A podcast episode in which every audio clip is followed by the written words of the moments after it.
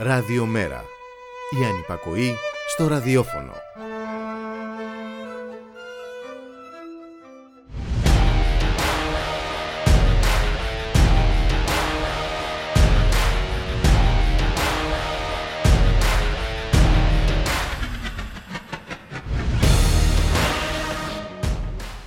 Και να, που ανταμώνουμε ξανά. Οι επιζήσαντες αυτού του δύσμορφου καλοκαιριού που έμοιαζε αλλά δεν ανήκε στην εποχή του.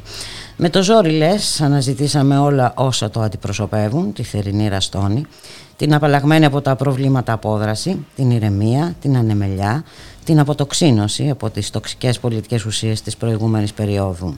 Σταθερά και μεθοδευμένα μας εξορίζουν και από τα καλοκαίρια στερώντας μας το περιβάλλον που τα στεγάζει, τα δάση, τα ελεύθερα βουνά, τις παραλίες που μετατρέπονται και αυτές σε επενδυτικά φιλέτα, αλλά και τους πόρους, τις δυνατότητες διαφυγής. Ανταμώνουμε ξανά οι επιζήσαντες των καταστροφικών πυρκαγιών, των νομοσχεδίων που μετατρέπουν σε τζόγο την ασφάλιση, του ανασχηματισμού που έφερε στο τιμόνι του Υπουργείου Υγείας ένα μισάνθρωπο που βλέπει την απώλεια της ζωής ως φυσική αναγκαιότητα για την αποτροπή, της καταστροφικής πολιτικής στο θέμα της πανδημίας, των απειλών και των εκβιασμών, των επιθέσεων σε μια ξύλινη κούκλα που πήρε τους δρόμους 70 πόλεων για να ευαισθητοποιήσει τις κοινότητες για το δράμα των παιδιών προσφύγων, το ανελέει του ξυλοδαρμού όσων υπερασπίζονται το δικαίωμα όλων στη ζωή και την αλληλεγγύη. Και αυτό το δύσμορφο καλοκαίρι έκλεισε με μια μεγάλη απώλεια που ήρθε λες σαν επίλογος της δυστοπίας. Τι να πούμε για την απώλεια του Μίκη Θεοδωράκη, τι να πούμε και τι να γράψουμε για τον Μίκη Θεοδωράκη, τον τελευταίο μεγάλο της εποχής μας που φεύγει από τούτο τον τόπο. Και σαν να έσπασε ο κρίκος που μας ένωνε με μια άλλη εποχή, με μια εποχή αγώνων, αλτρουισμού, συντροφικότητας, δύναμης, πάθους και πεποίθησης για την έφοδο στον ουρανό που θα φέρει τον πολυπόθητο νέο κόσμο της ισότητας, της δικαιοσύνης, της κατάργησης της εκμετάλλευσης του ανθρώπου από τον άνθρωπο.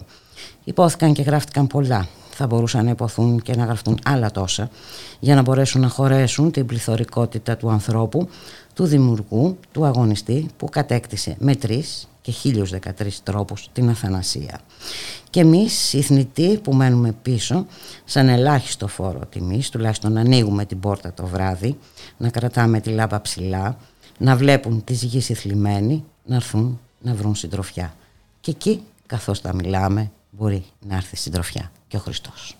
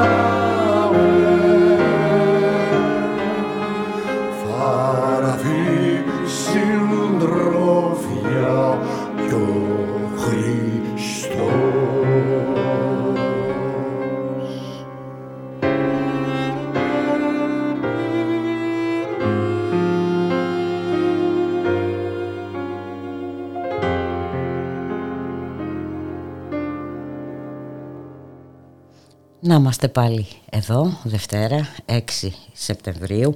Καλό μεσημέρι φίλες και φίλοι, ακροάτριες και ακροατές, είστε συντονισμένοι, κατά, καλά το καταλάβατε, στο radiomera.gr, το στίγμα της μέρας, θα είμαστε μαζί μέχρι τις 2 το μεσημέρι, στη ρύθμιση του ήχου, ο Γιώργος Νομικός, γεια σου Γιώργο, στην παραγωγή της εκπομπής η Γιάννα Θανασίου και δίπλα μου, εδώ στο τραπέζι, ο Μιχάλης Κρυθαρίδης, εκπρόσωπος τύπου του Μέρα 25. Μιχάλη, καλώς σε ξαναβρήκα.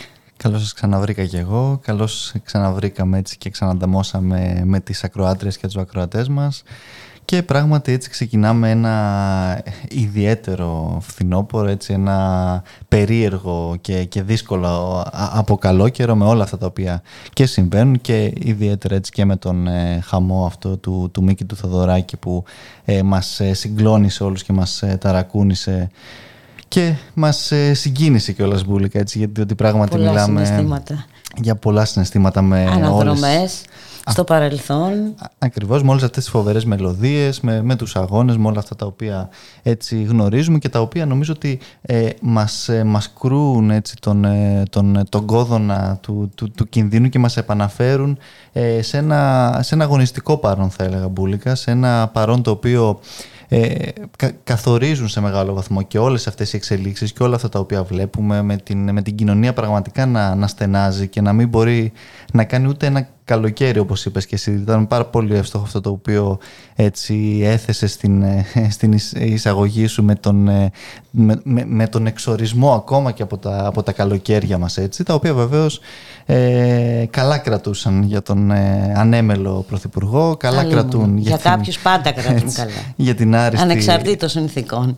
Α, ακριβώς για την άριστη επιτελική του κυβέρνηση και πολύ καλα- καλά κρατούν βεβαίως για, ε, για μια ολιγαρχία η οποία πραγματικά πλέον ε, ε, όχι απλώς ε, ε, βρίσκει πρόσφορο έδαφος πάνω στην, στην καταστροφή αλλά σε μεγάλο βαθμό επενδύει κιόλας μπουλικα εκεί διότι πραγματικά έχουμε φτάσει στο σημείο που ακόμα και ε, τα, τα δάση, έτσι, η αναδάσωση, ο φυσικός ε, πλούτος, όλα αυτά ε, τα οποία μέ- μέχρι πρώτη, σε πάση περιπτώσεις, θεωρούσαμε έτσι κοινά αγαθά, δημόσια αγαθά, πράγματα τα οποία δεν, δεν αντιλαμβανόμασταν καν ως, ως αγαθά.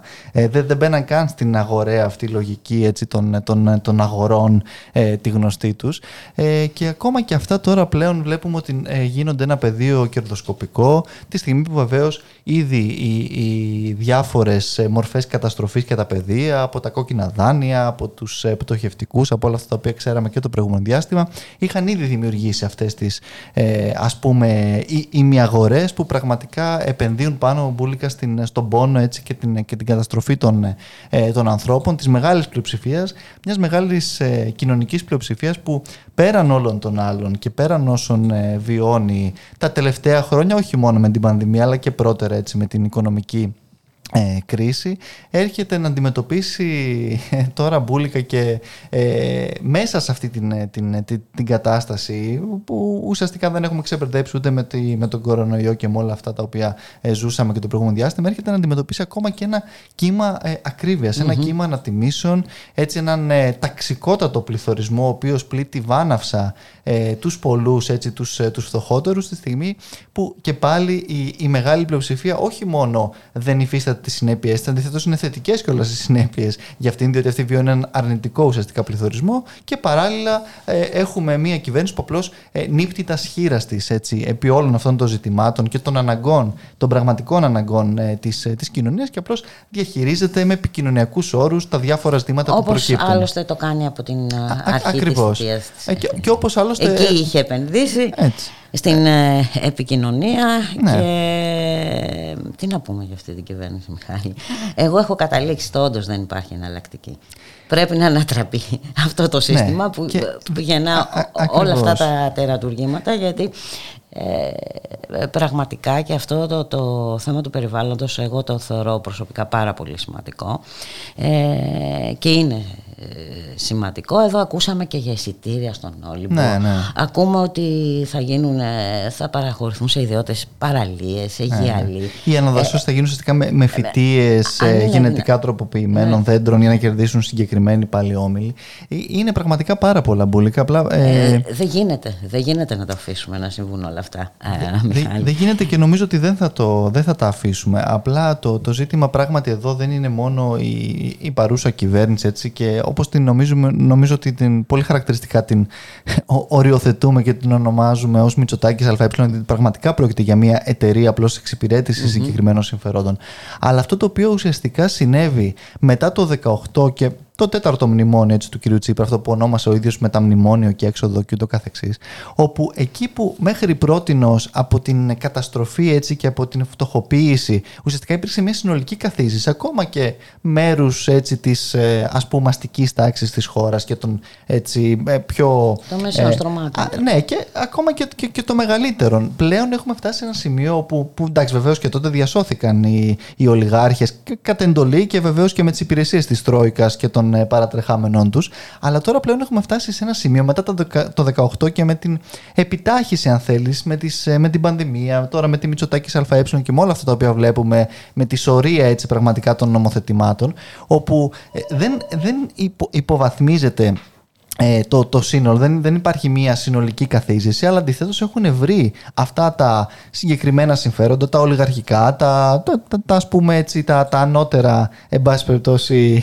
κλιμάκια. Έχουν βρει το, τα, τα πεδία, α- ακόμα και μέσα από αυτήν ακριβώς την καταστροφή και τον πόνο των ανθρώπων, να κερδοσκοπήσουν. Διότι πλέον δεν, δεν υπάρχουν και πολλά περιθώρια ε, για αυτούς, οπότε δημιουργούνται Ακριβώς. αυτές Είναι το μόνο που έχει απομείνει Ακριβώς. πλέον. Ε, ε, πραγματικά ε, είμαστε αυτό δηλαδή το οποίο ως ΜΕΡΑ 25 λέμε ως ε, για, για χρεοδουλοπαρικία νομίζω ότι πραγματικά επιβεβαιώνει αυτή την κατάσταση ότι πρα- πλέον έχουμε φτάσει σε ένα σημείο που το μόνο πράγμα το οποίο εμπορεύεται ουσιαστικά στην, στη χώρα και δημιουργεί μία αξία όσο μακάβριο έτσι και κοινικό και αν είναι είναι δυστυχώς ο, ο πόνος των ανθρώπων είναι αυτή η δυστυχία και αυτή η καταστροφή την οποία βιώνουμε τουλάχιστον στην, στην πλειοψηφία της κοινωνίας έτσι, διότι προφανώς πάντα υπάρχουν οι, οι, οι εξαιρέσεις ε, τις οποίες κιόλας ε, με ε, περίσσια χαρά ε, εξυπηρετεί ο κύριος Μητσοτάκης Μπουλικά.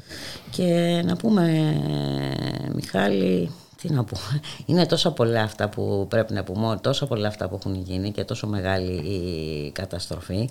Ε, να κρατήσουμε όμως και τα θετικά αυτές Βέβαια. τις ιστορίες, γιατί είναι σημαντικό να κρατάμε και τα θετικά, να κρατήσουμε θετική την αλληλεγγύη ε, στους ανθρώπους που καταστράφηκαν στη Βόρεια Εύβοια Πολύ σωστά. που εκφράστηκε τη- την αλληλεγγύη, τη διάθεση για βοήθεια, τη διάθεση για συνεισφορά, ε, να κρατήσουμε τις μικρές νίκες, ε, ένα, ε, σε αυτές τις μεθοδεύσεις της κυβέρνησης αναφέρομαι στην Τίνο Ναι, ναι. μαθαίνω, διαβάζω ότι αποχωρούν οι, Οι ανεμογεννήτρες. οι ανεμογεννήτρες Ναι, ναι, ναι. στα μηχανήματα τέλος πάντων από το νησί και αυτό φυσικά είναι αποτέλεσμα των αγώνων που έδωσαν οι κάτοικοι ε, του τόπου Ναι. αυτό είναι το αποτέλεσμα και αυτό είναι και το μήνυμα ε, για το τι πρέπει να γίνει στη συνέχεια. Α, Ακριβώς πολύ σωστά το, το λες ότι πρέπει να, και να κρατήσουμε ε, το, το θετικό και αισιόδοξο το οποίο το είδαμε στην, ε, στη Βόρεια Εύβοια, το είδαμε στις τοπικές κοινωνίες, το είδαμε στην κοινωνία, το είδαμε στα κινήματα αυτά τα οποία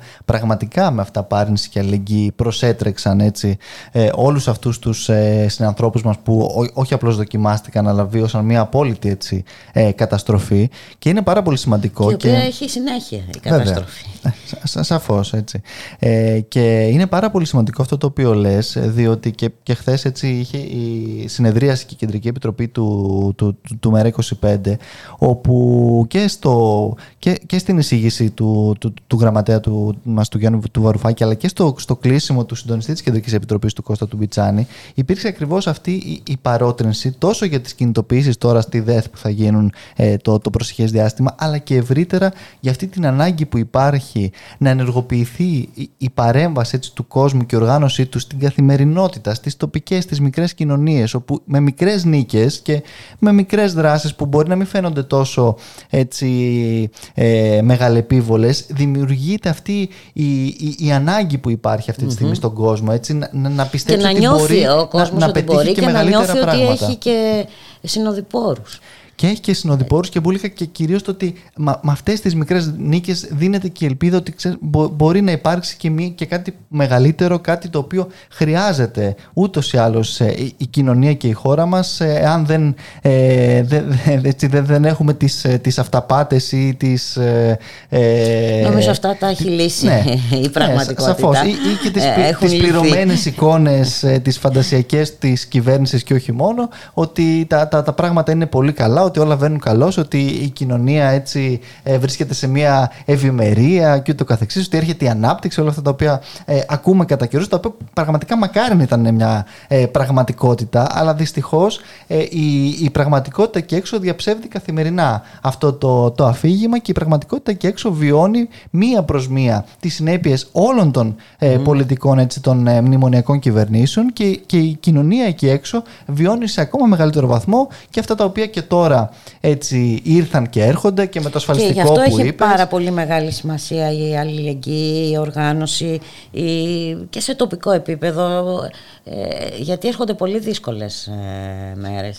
Α, ακριβώς. Και σε αυτό κιόλας να, ε, να, να σου πω και μία ακόμα έτσι ε, π- π- πρόταση την οποία καταθέτουμε, καταθέσαμε σήμερα κιόλας ε, στον, ε, στη δημόσια συζήτηση και α, εξ αφορμής και με την εξέλιξη πανδημίας που επίσης δεν βλέπουμε τι- τα, τα, τα σημάδια εν πάση περιπτώσει της ε, υποχώρησης που θα θέλαμε και του εμβολιασμού των ε, ρυθμών αυτών που θα έπρεπε και που η κυβέρνηση διαβεβαίωνε η ίδια ότι θα φτάσουμε σε αυτά τα, ε, τα επίπεδα και τα σημεία. Κοίτα, με την τακτική της ε, αποδείχθηκε ο καλύτερος αντιεμβολιαστής η Α- α- κυβέρνησης. ακριβώς. Και α- ακριβώς απέναντι σε αυτή τη λογική, την τιμωρητική, την αυταρχική, των, των απειλών, Των όλα αυτά τα οποία εκβιασμών. τα, τα ξέρει πολύ καλά η κυβέρνηση. Ε, αυτό το οποίο ε, μεταξύ άλλων βεβαίως που ήδη έχουμε πει για το δημόσιο δίκτυο των μαζικών τεστ, για τα τεστ που πρέπει να γίνουν τώρα στα σχολεία. Ε, για, Την για, ιχνηλάτηση Ακριβώς, και- την ιχνηλάτηση, την επιτήρηση, αυτά τα οποία έπρεπε να γίνουν εξ αρχής και που ποτέ βεβαίως δεν Εντάξει, μην επέλεξε να ξεχνάμε κάνει. ότι τι μας διαβεβαίουν ότι θα ζήσουμε ένα ελεύθερο καλοκαίρι. Ναι, ναι, ναι. Τι ωραία, Ό- τι όπως καλά. Και πέρυσι άλλωστε, όπως και πέρυσι άλλωστε και ούτω καθεξής. Ε, ε, πέρα από αυτά όμως, ε, εμείς θεωρούμε ότι πρέπει να υπάρξουν και κάποια εργαλεία ακόμα, όπως ε, το ζήτημα του προεμβολιαστικού ελέγχου, του δημόσιου δωρεάν βεβαίως προεμβολιαστικού ελέγχου από δημόσιες δομές υγείας, ούτως ώστε ακόμα και αυτοί οι άνθρωποι οι οποίοι, ε, εν πάση περιπτώσει, φοβούνται με όλα αυτά τα οποία ακούνε, με αυτά τα οποία βλέπουν από εδώ και από εκεί, να μπορούν να κάνουν έναν έλεγχο, έτσι, ε, μια εξέταση ουσιαστικά σε ένα ε, δημόσιο βεβαίως, σε μια δημόσια δομή, δωρεάν έτσι, εξασφαλισμένα από την ε, πολιτεία, ούτως ώστε να- να μπορέσουν ε, με- κατά κάποιο τρόπο έτσι να έχουν ένα ακόμα όπλο στην, στη φαρέτα τους για να πιστούν έτσι να, να εμβολιαστούν. Αλλά και πέρα από αυτό δεν πρέπει σε καμία περίπτωση και οι υγειονομικοί οι οποίοι αυτή τη στιγμή έτσι υφίστανται τον, ε, το, το, το άκρο ναότον του αυταρχισμού της, ε, της κυβέρνησης αυτοί οι άνθρωποι που βγαίνουν σε αναστολή δεν πρέπει να μείνουν έτσι ε, ε, να, να πεινάσουν εν πάση περιπτώσει αυτοί και οι οικογένειές τους γι' αυτό προτείνουμε ότι τουλάχιστον το 50% έτσι το μισό ε, μισθό τον οποίο ελάμβαναν θα πρέπει να συνεχίσουν να, να λαμβάνουν ακόμα και στην διάρκεια αυτής της της αναστολής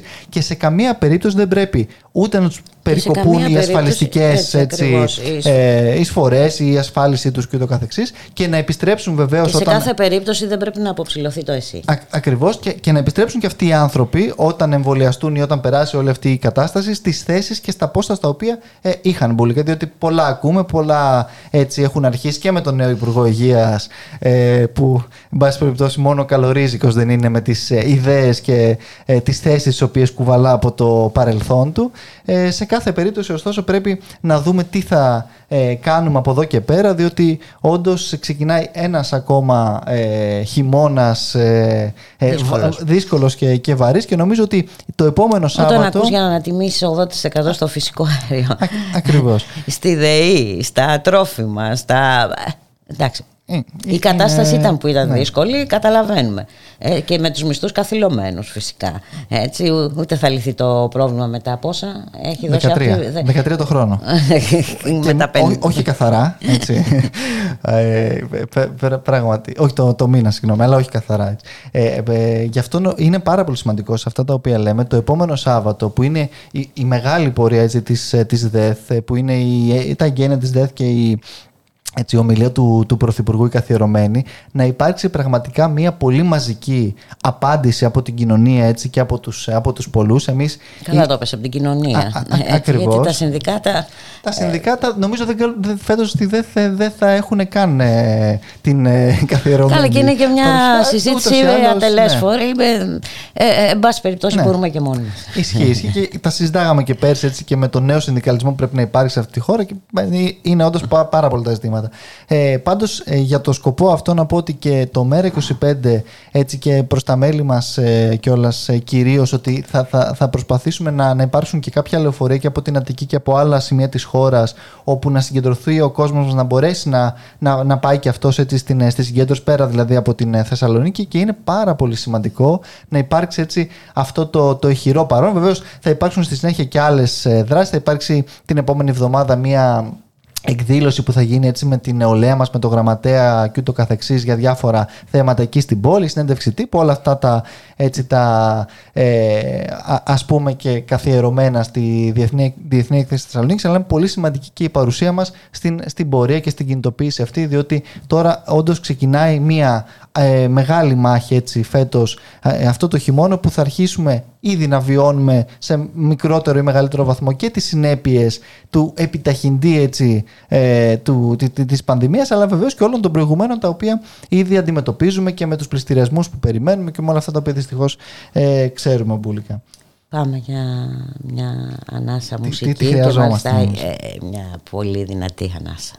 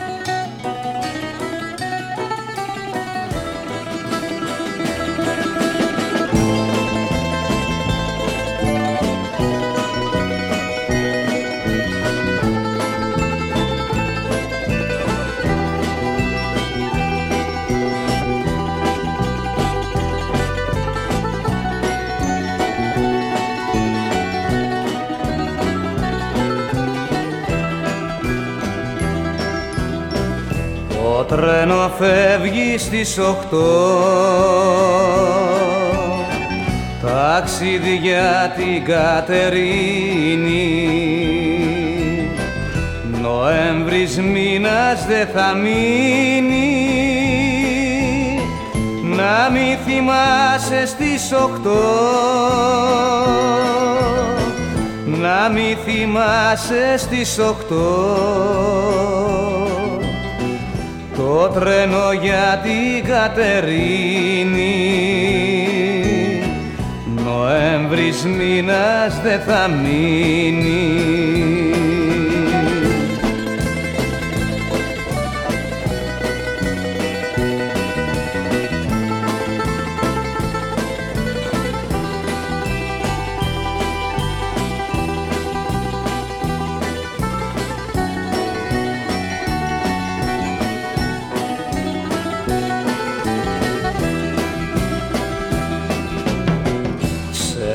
Σε βρήκα πάλι ξαφνικά.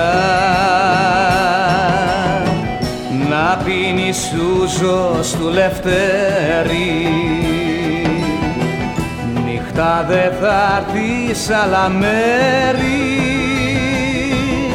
Να έχεις δικά σου μυστικά.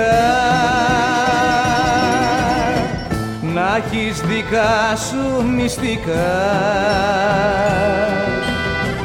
και να θυμάσαι ποιος τα ξέρει. Νύχτα δε θα έρθεις άλλα μέρη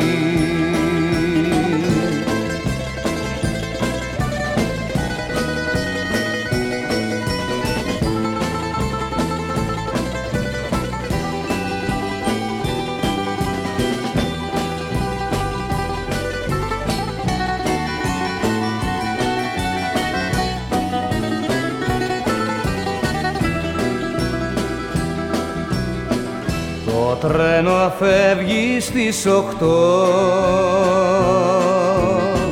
Μα εσύ μονάχος έχεις μείνει. Σκόπια φυλά στην Κατερίνη. Με στην ομίχλη πεντοκτώ. Με στην ομίχλη πεντοκτώ μαχαίρι στην καρδιά σου εγίνει. Σκόπια φυλά στην Κατερίνη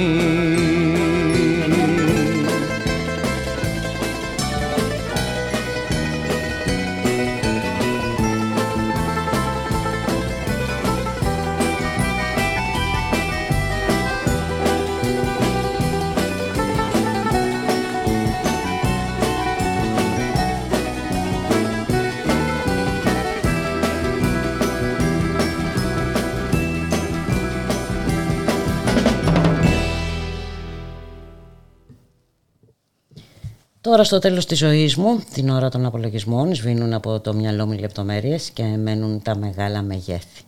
Έτσι βλέπω ότι τα πιο κρίσιμα, τα δυνατά και τα όρημα χρόνια μου τα πέρασα κάτω από τη σημαία του ΚΚΕ. Για το λόγο αυτό θέλω να αφήσω αυτόν τον κόσμο σαν κομμουνιστής. Έγραψε ο Μίκης Θοδωράκης επιστολής του προς τον Γενικό Γραμματέα του ΚΚΕ Δημήτρη ε, Κούτσουμπα. Κάτι που προσπάθησαν να αποκρύψουν ε, εδώ ε, τα, τα μέσα της λίστας Πέτσα Μπούλικα όπου μετέφραζαν ε, ακόμα και διεθνή τύπο, ναι, τύπο ναι, ναι. βγάζοντας έτσι τις, το μαρξιστής. το μαρξιστής. Είχε αφαιρεθεί. ναι, ναι. Και εντάξει, είναι ε, ε, γνωστή αυτή η προσπάθεια της αναθεώρησης ακόμα και σε τέτοιες ε, στιγμές δυστυχώς. Όχι ότι μας ξαφνιάζει βεβαίως και μας κάνει κάποια εντύπωση, αλλά εν πάση περιπτώσει για να, να, να μην μένουν θο, θολά αυτά τα, τα, τα σημεία. Ε, και κατά τα άλλα έχουμε και έναν νέο πλέον υπουργό στην κυβέρνηση, διότι αυτός ο ανασχηματισμός... Πριν προχωρήσουμε σε αυτό, Δημή, ε, Μιχάλη, να πούμε ότι η σώρος του Μίκη Θεοδωράκη εκτίθεται από σήμερα σε λαϊκό προσκύνημα. Ε, σήμερα στις 3 ε, ε, και μέχρι τις 7 αύριο από τις 10 ε, έως τις, το πρωί έως τις 7 το απόγευμα και την Τετάρτη από τις 10 το πρωί έως τις 4 το απόγευμα και σύμφωνα με την ενημέρωση του γραφείου τύπου του ΚΚΕ στις 3 το απόγευμα της Τετάρτης θα πραγματοποιηθεί η τελετή αποχαιρετισμού και στη συνέχεια η σωρός θα μεταφερθεί στο χωριό του ε, στο Γαλαταχανίαν θα τα φύγει την 5η έτσι, 9 Σεπτεμβρίου mm ελπίζουμε βέβαια. Διότι Χωρίς προβλήματα γιατί ναι, ζητήματα που έχουν προκύψει. Δημιουργήθηκε ένα ολόκληρο ναι, ναι. σύριαλ ε, για το που θα ταφεί ο μουσικός συνθέτης. Η τελευταία του επιθυμία ήταν αυτή. Και φυσικά ε, οι τελευταίες επιθυμίες πρέπει να γίνονται αποδεκτές από όλους. Ακριβώς. Και, και μας επαναφέρεις εσύ τώρα στη... στη... στην πεζή. Στην πεζή πραγματικότητα.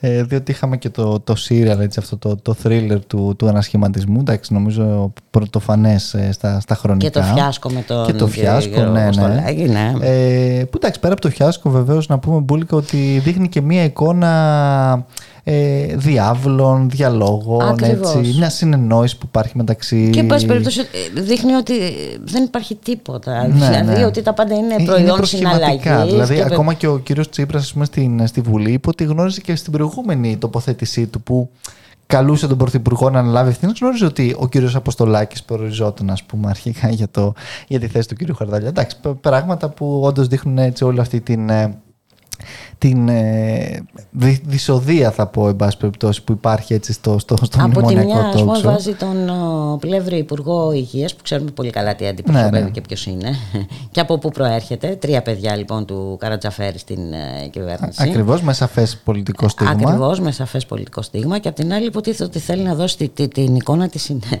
Ναι. και του όλοι μαζί καλά είμαστε, Έτσι. εντάξει, και πάμε όλοι παρέα.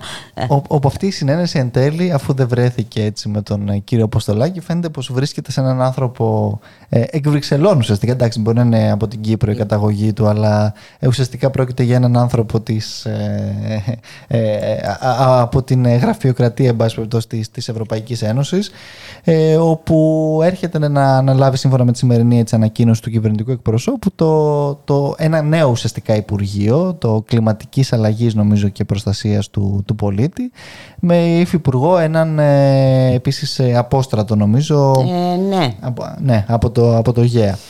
Εντάξει, ε, προ, προφανώς ε, έχουν στερέψει οι, οι εφεδρείες του, του Οι κυρίου εσωτερικές Μητσοτάκη, οι ευεδρίε και εσωτερικές. εισάγουμε. Και εισάγουμε Και κάνουμε και- εισαγωγές.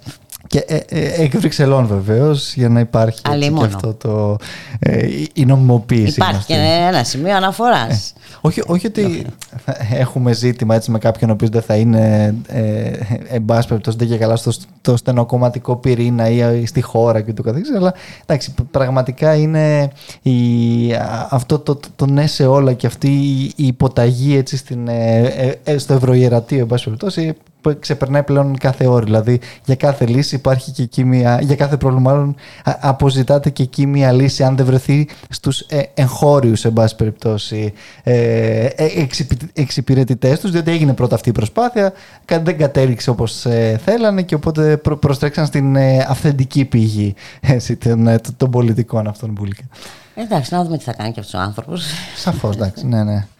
Ε, Είναι ιδιαίτερο έτσι κι αλλιώς το, αυτό το, το post όπως είχαμε δει και με τον κύριο Χαρδαλιά διότι εντάξει μεσούσες και της πανδημίας αλλά όντως και της κλιματικής κατάρρευσης έτσι, και καταστροφής την οποία βιώνει ο πλανήτης και η χώρα μας βεβαίως ε, δεν εξαιρείται από αυτό. Είναι ε, όντως ένα νευραλγικό post και μένει να δούμε πράγματι τι θα, τι θα δούμε και από αυτή την ε, νέα θητεία, διότι α, ας πούμε στο προστασίας του πολίτη από την άλλη, διότι έχουμε τώρα ε, πολιτικής προστασίας και προστασίας του πολίτη, έτσι, ε, που βέβαια άλλο, κάθε άλλο παρά προστασίας του πολίτη είναι, αλλά αυτά είναι μια Κουβέντα άλλη να κουβέντα, γίνεται, κουβέντα ναι. να γίνεται. Είδαμε τον κύριο Θεοδωρικάκο και βεβαίως να πούμε εδώ και την αποχώρηση του ε, αγαπητού μας ε, κυρίου Χρυσοχοίδη, ε, ο οποίος εντάξει προφανώς ε, ε, με, αυτό το, με αυτή την Από επιλογή μάλλον διοπομπαίο τράκο. από διαπομπέους τράγος, αλλά δει- δείχνει ότι δεν βγαίνει, δεν τους βγήκε και ακόμα και αυτός ο αυταρχισμός, έτσι, διότι ε, εν πάση περιπτώσει δείχνει μια κίνηση ήτας σε κάθε περίπτωση Ναι. πουλικά αυτό, διότι ήταν ένας άνθρωπος ο οποίος είχε πάρει ε, επόμπου μια σειρά από ε, ζητήματα κέρια για την ε, κυβέρνηση του κ. Μητσοτάκη και έχουμε τώρα τον κύριο Θοδωρικάκο, ο Ο οποίος οποίος ακολουθεί. πιστά στα τα ε, χνάρια. τα χνάρια. του. Είδαμε του ήδη Μιχάλη τα, Χρυσοχοίδη. ακριβώς την, ε, ε, το πώς ε, συμπεριφέρθηκε έτσι, συμπεριφέρθηκαν τα μάτια στη, στην προηγούμενη μεταξουργείο. Και όχι μόνο και στο εκπαιδευτικό συλλαλητήριο. Στο Ναι. μεταξουργείο έβαλαν και πλάτη ουσιαστικά στους, ε, στους φασίστες τη στιγμή που έτσι διέλυσαν βία την, ε, τη συγκέντρωση έτσι, με την ε, ΑΜΑΛ και το καθεξής. Εντάξει, δεν ξεκινάει καλά σε κάθε περίπτωση ο, ο κύριος ε, Θοδωρικάκος έχουμε να πούμε. Ε, τα, τα πρώτα δείγματα γραφής είναι ακριβώς η συνέχεια ε, Ακριβώς. της ίδιας αποτυχημένης και βεβαίως ε, εξαιρετικά αυταρχικής πολιτικής του προκατόχου του. Η Αμάλ φεύγει. Ε, θα κάνει, πάει στην Ιταλία να συνεχίσει το ταξίδι της με στόχο την ευαισθητοποίηση των ευρωπαϊκών κοινωνιών για το δράμα των μικρών προσφύγων. Ε, το ταξίδι της εδώ είχε και τις καλές του στιγμές. Ναι, σίγουρα. Ε, στον Πειραιά ήταν συγκινητικές οι στιγμές. Και, και στην Τελευταίος Αθήνα την σταθμός, ο προηγούμενη Πειραιάς. μέρα από το Μεταξουργείο επίσης Ναι, στη- ε, στο στο, Θησίο. Θησίο έτσι είχε γίνει όντως μια πολύ καλή ε, ε, συγκέντρωση και μια έτσι δράση εν πάση περιπτώσει. Ε, και νομίζω ότι γενικά και αυτά τα θέματα θα μας απασχολήσουν πάρα πολύ και φέτος διότι το δράμα έτσι των, ε, των Αφγανών ε, και ιδιαίτερα έτσι, των, ε, των γυναικών και των ε, παιδιών εκεί είναι κάτι το οποίο θα το, θα το βρούμε μπροστά μας τη στιγμή που βλέπουμε δυστυχώς και από την ελληνική κυβέρνηση αλλά και από την Ευρωπαϊκή Ένωση ε, η, η αλληλεγγύη τους εντός πολλών εισαγωγικών να μεταφράζεται σε τύχη ψηλότερα η αλληλεγγύη τους αφορούσε μόνο ναι. την πλευρά της ε, Αμερικανική πολιτική. Η αλληλεγγύη τους ήταν μόνο στο, στο ΝΑΤΟ ουσιαστικά έτσι, και στην επέμβαση. Και... Ακριβώς.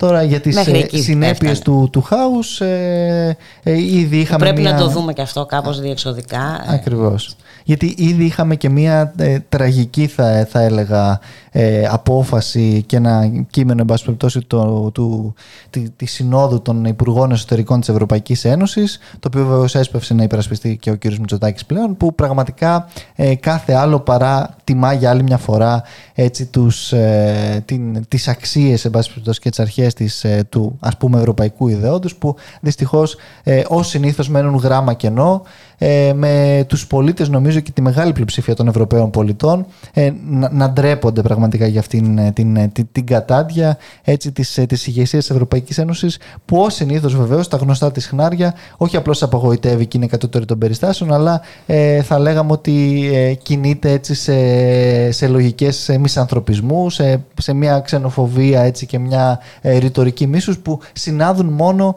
με τις επιλογές του κύριου Μητσοτάκη σαν τον κύριο Πλεύρη και ούτω καθεξής. Δηλαδή είναι δυστυχώς αυτή η πορεία και φοβάμαι πως ε, θα, δεν θα αλλάξει προς το καλύτερο ούτε με τις γερμανικές εκλογές, ούτε με τις όποιες εν πάση περιπτώσει εξελίξεις υπάρχουν στον ε, ευρωπαϊκό πολιτικό χώρο, διότι φαίνεται πως τα κλειδιά συνεχίζουν να κρατούν οι κύριοι Όρμπαν, οι κύριοι Κούρτς, ο κύριος Μητσοτάκης βεβαίως που είναι πλέον σε αυτό το, ε, το μέτωπο και σε αυτό το, το, το πλαίσιο και όλοι αυτοί οι, οι ακραίοι Και μην ανοίξουμε αυτή τη μεγάλη συζήτηση περί σοσιαλδημοκρατίας και τι ρόλο έχει παίξει και με ποια αποτελέσματα. Το, πιο Άλλη μια πολύ, πολύ μεγάλη συζήτηση συζήτηση.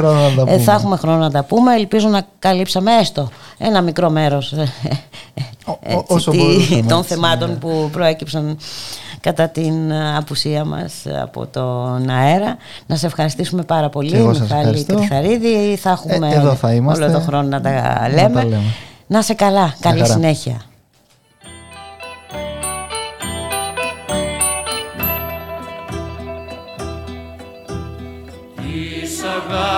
Ψέματα με πορφύρωσα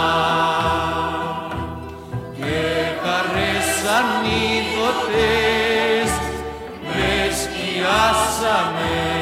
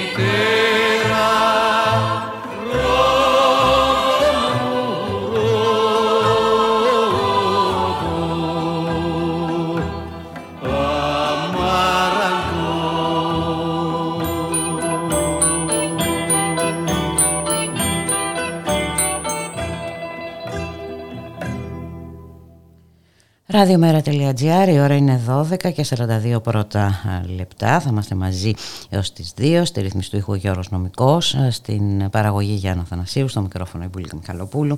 Και είχαμε ένα πολύ σημαντικό, ε, κατά την άποψή μας, ε, ε, ψήφισμα στη συνεδρία του Περιφερειακού Συμβουλίου Δυτικής Μακεδονίας, που πραγματοποιήθηκε στις 2 Σεπτεμβρίου. Ένα ψήφισμα που ψηφίστηκε ομόφωνα από όλες τις παρατάξεις Καλύτερα όμως θα μας τα πει και αφορά βέβαια την πολιτική της ε, ΔΕΗ. Καλύτερα θα μας τα πει ο κύριος Στέφανος Πράσος, πρώην πρόεδρος του Συνδικάτου Εργαζομένων στην Ενέργεια Εργατική Αλληλεγγύη. Γεια σας κύριε Πράσο, καλό μεσημέρι.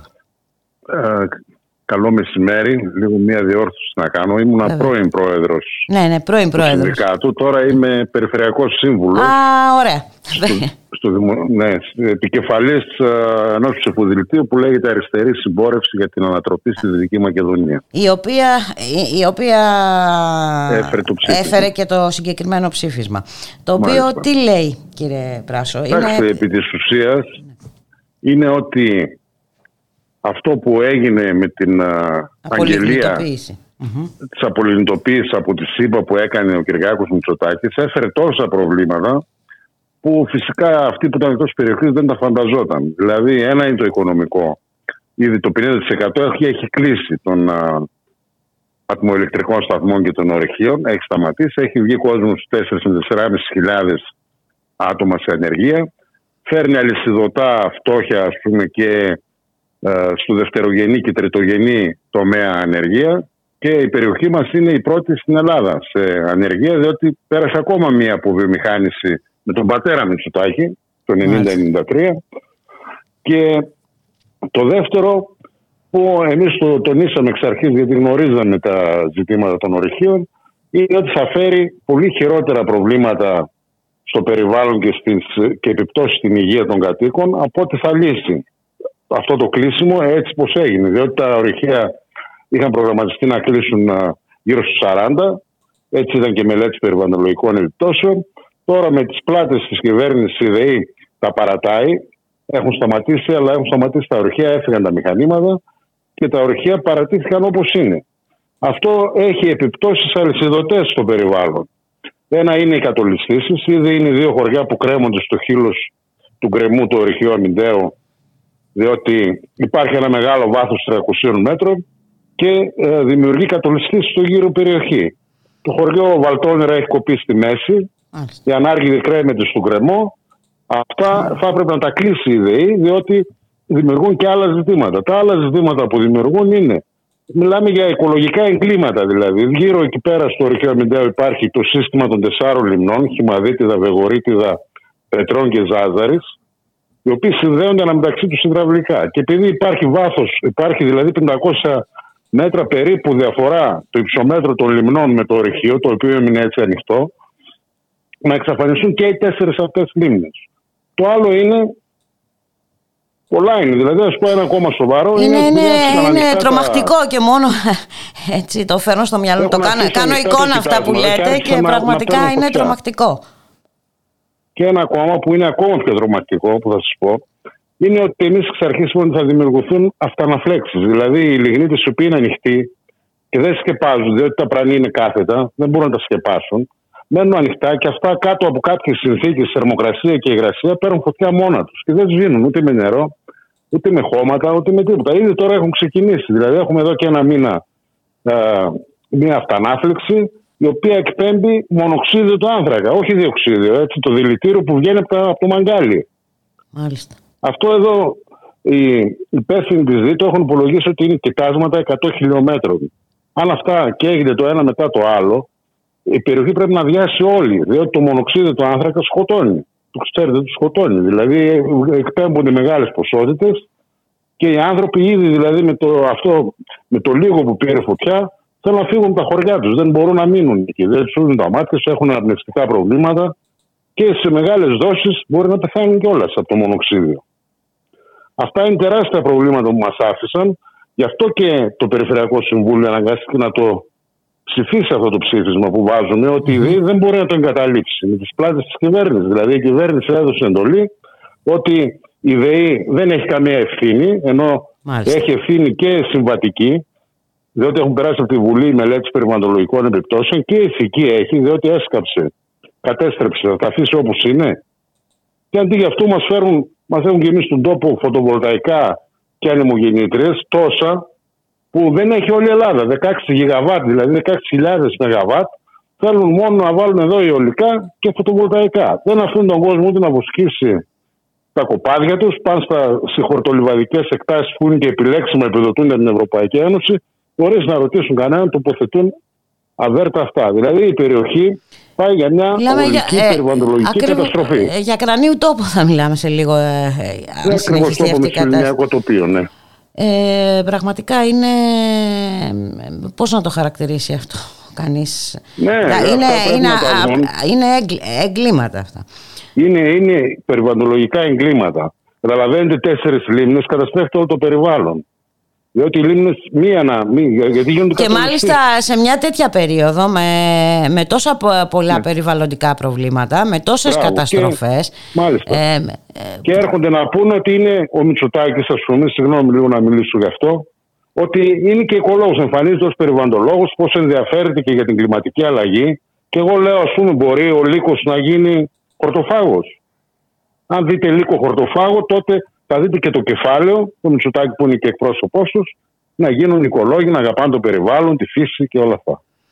Ε, δεν, είναι- εντάξει, είδαμε την, ε, πώς αντιμετωπίστηκαν και οι πυρκαγιές, αυτό είναι ένα άλλο ναι. μεγάλο θέμα α, και φυσικά είναι ένα πολύ κρίσιμο ζήτημα που σίγουρα δεν θα το βλέπουμε και πολύ στην ε, επικαιρότητα αυτό κύριε Βράσο. Ναι. Δεν, το, Μα και τα δεν δικά θα το μας δούμε να θαύματα, ακόμα και Στην αναδεικνύεται. περιοχή, ούτε τα μέσα ενημέρωσης της περιοχής μας δεν τα βγάζουν. Είναι σοβαρά ζητήματα. Οι κάτοικοι παραπονούνται δηλαδή τώρα τόσες μέρες, τις τα μάτια τους και δεν ακούγεται πουθενά. Λες και υπάρχει μια συνωμοσία στο πίσω, μερτά.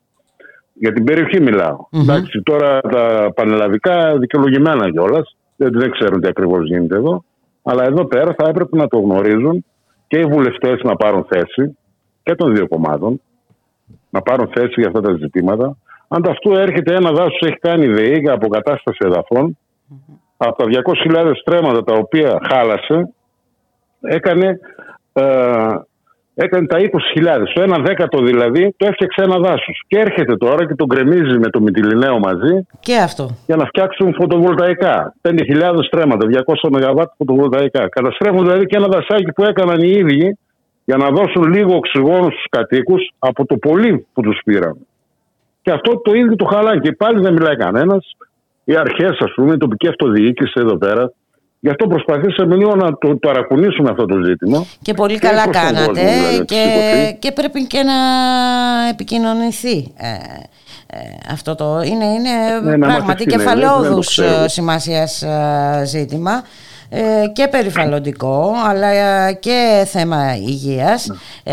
ε, και θέμα οικονομίας έτσι, όταν μιλάμε βεβαίως. ότι χάνονται Μην και πάμε οι, εκεί οι στο θέμα θέσεις- οικονομίας. ε, βέβαια, γιατί μιλάμε για πολλές χαμένες θέσεις εργασίας Και αυτά που σας λέω, δηλαδή δεν τα λέω από το μυαλό μου, τα έχουν βγάλει επιστημονικοί φορείς που έχουν κάνει μελέτες κτλ. Και, και για τις λίμνες που κινδυνεύουν να χαθούν. Έχουν έρθει και στο Περιφερειακό Συμβούλιο. Όμως δεν φαίνεται μια ιδιαίτερη συγκίνηση. Που ακόμα και από αυτούς που όντως αγαπάνε το περιβάλλον, όντως τους ενδιαφέρει, αυτό εδώ γίνεται η οικολογική καταστροφή. Δεν είναι ότι κα- κόπηκαν πέντε δέντρα και δέκα. Μιλάμε για χιλιάδες στρέμματα. Μάλιστα. Για να μην μιλήσουμε για όλα τα υπόλοιπα, για την, ε, σε ό,τι αφορά την πολιτική για το λιγνίτη, εδώ βλέπουμε ε, ότι άλλες Ναι, χώρες βεβαίως. επανέρχονται σε αυτήν την... ε, ε, ε, ε, στη, σε αυτή τη Ε, όταν συγκεκριμένη... ζορίζονται έρχονται στο λιγνίτη πάλι, αλλά δεν θα υπάρχει. Ήδη σήμερα δεν υπάρχει. Αυτά τα εργοστάσια που έκλεισαν δεν μπορούν να πει αύριο βάλτε τα, διότι έχει φύγει ο κόσμος, έχει ο εξοπλισμός, έχει διαλυθεί. Δεν υπάρχει να ξαναβάλει τα εργοστάσια που κλείνουν. Δηλαδή λίγο ο χειμώνας ζορίζει και έχουν πρόβλημα. Παρότι που έχουν εγκαταστήσει διπλάσια ισχύ ενέργειας από ό,τι είχε πριν 10 χρόνια. Μάλιστα. Που, ακόμα που ήταν η Μακαρίτησα η ΔΕΗ ακόμα μόνη τη. Τώρα μπήκαν οι ιδιώτες, έχουμε κοντεύουμε 25.000 ΜΒ. Η ΔΕΗ είχε 12. Και όμως ρεύμα δεν έχουμε ούτε το χειμώνα ούτε το καλοκαίρι στον καύσωνα.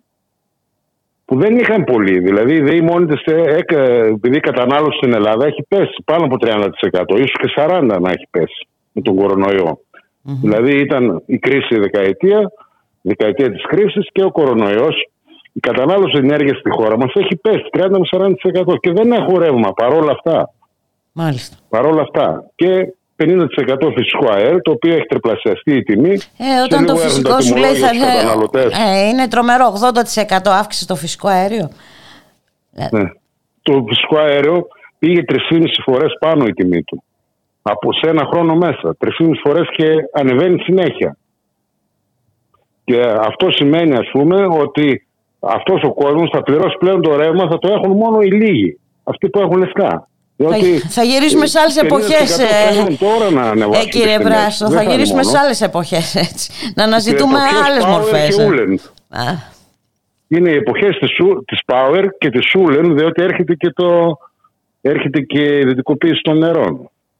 Σιγά σιγά. Ναι, άλλο πολύ μεγάλο θέμα αυτό.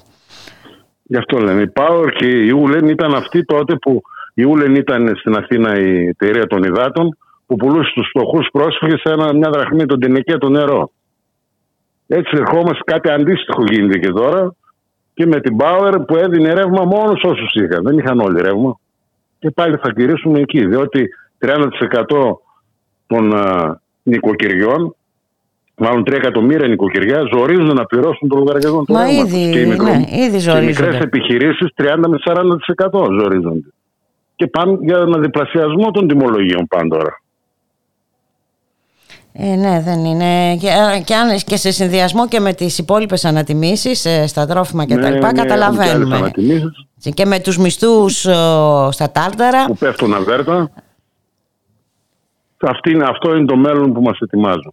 Ε, είναι ε, το μέλλον αυτοί μας το ετοιμάζουν εμείς όμως μπορούμε να δράσουμε διαφορετικά και πρέπει να δράσουμε διαφορετικά κύριε Αυτό Πράσο. προσπαθούμε να κάνουμε και εμείς και τον κόσμο να ευαισθητοποιήσουμε και να βγούμε μπροστά να ε, τα αλλάξουμε ή να αλλάξουμε αυτά που μπορούμε τουλάχιστον. Ε, από κάπου πρέπει να αρχίσουμε. Ναι, να, έτσι είναι. Να σας ευχαριστήσουμε πάρα πολύ για τη συνομιλία. Είναι ένα πολύ μεγάλο ζήτημα που θα το ξαναδούμε. Πρέπει να υπάρξει ναι. και συνέχεια. Σας ευχαριστούμε πάρα πολύ. Να είστε καλά και κύριε εγώ σας ευχαριστώ. Καλή συνέχεια. Να είστε καλά. Γεια σας.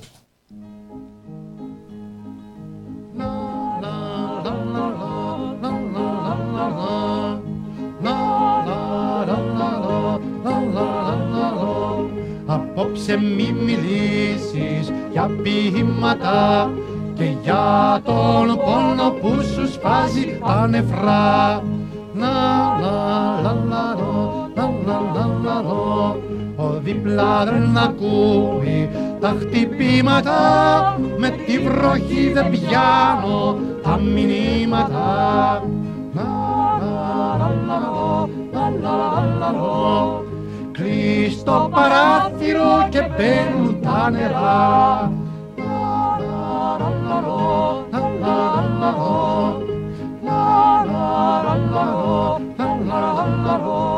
Μυρίζει ο διάδρομος ιώδιο κι αυτόν στο βάθος τον εφέραν σηκωτό. Από βράδυ στον είχαν στο υπόγειο ηλεκτρισμένο θα ήταν το καλώδιο.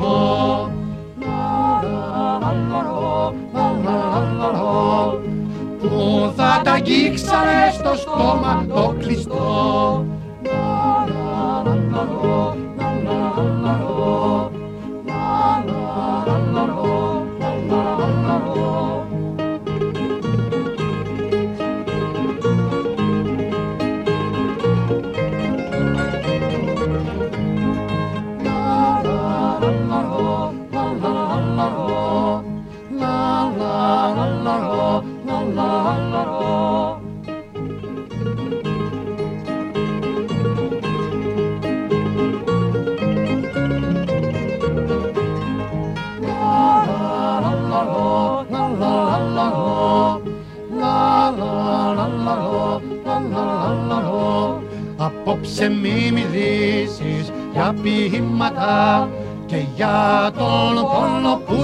Που σου σπάζει τα νεφρά. Ο διπλά δεν ακούει τα χτυπήματα με τη βροχή δεν πιάνω τα μηνύματα Κλείς το παράθυρο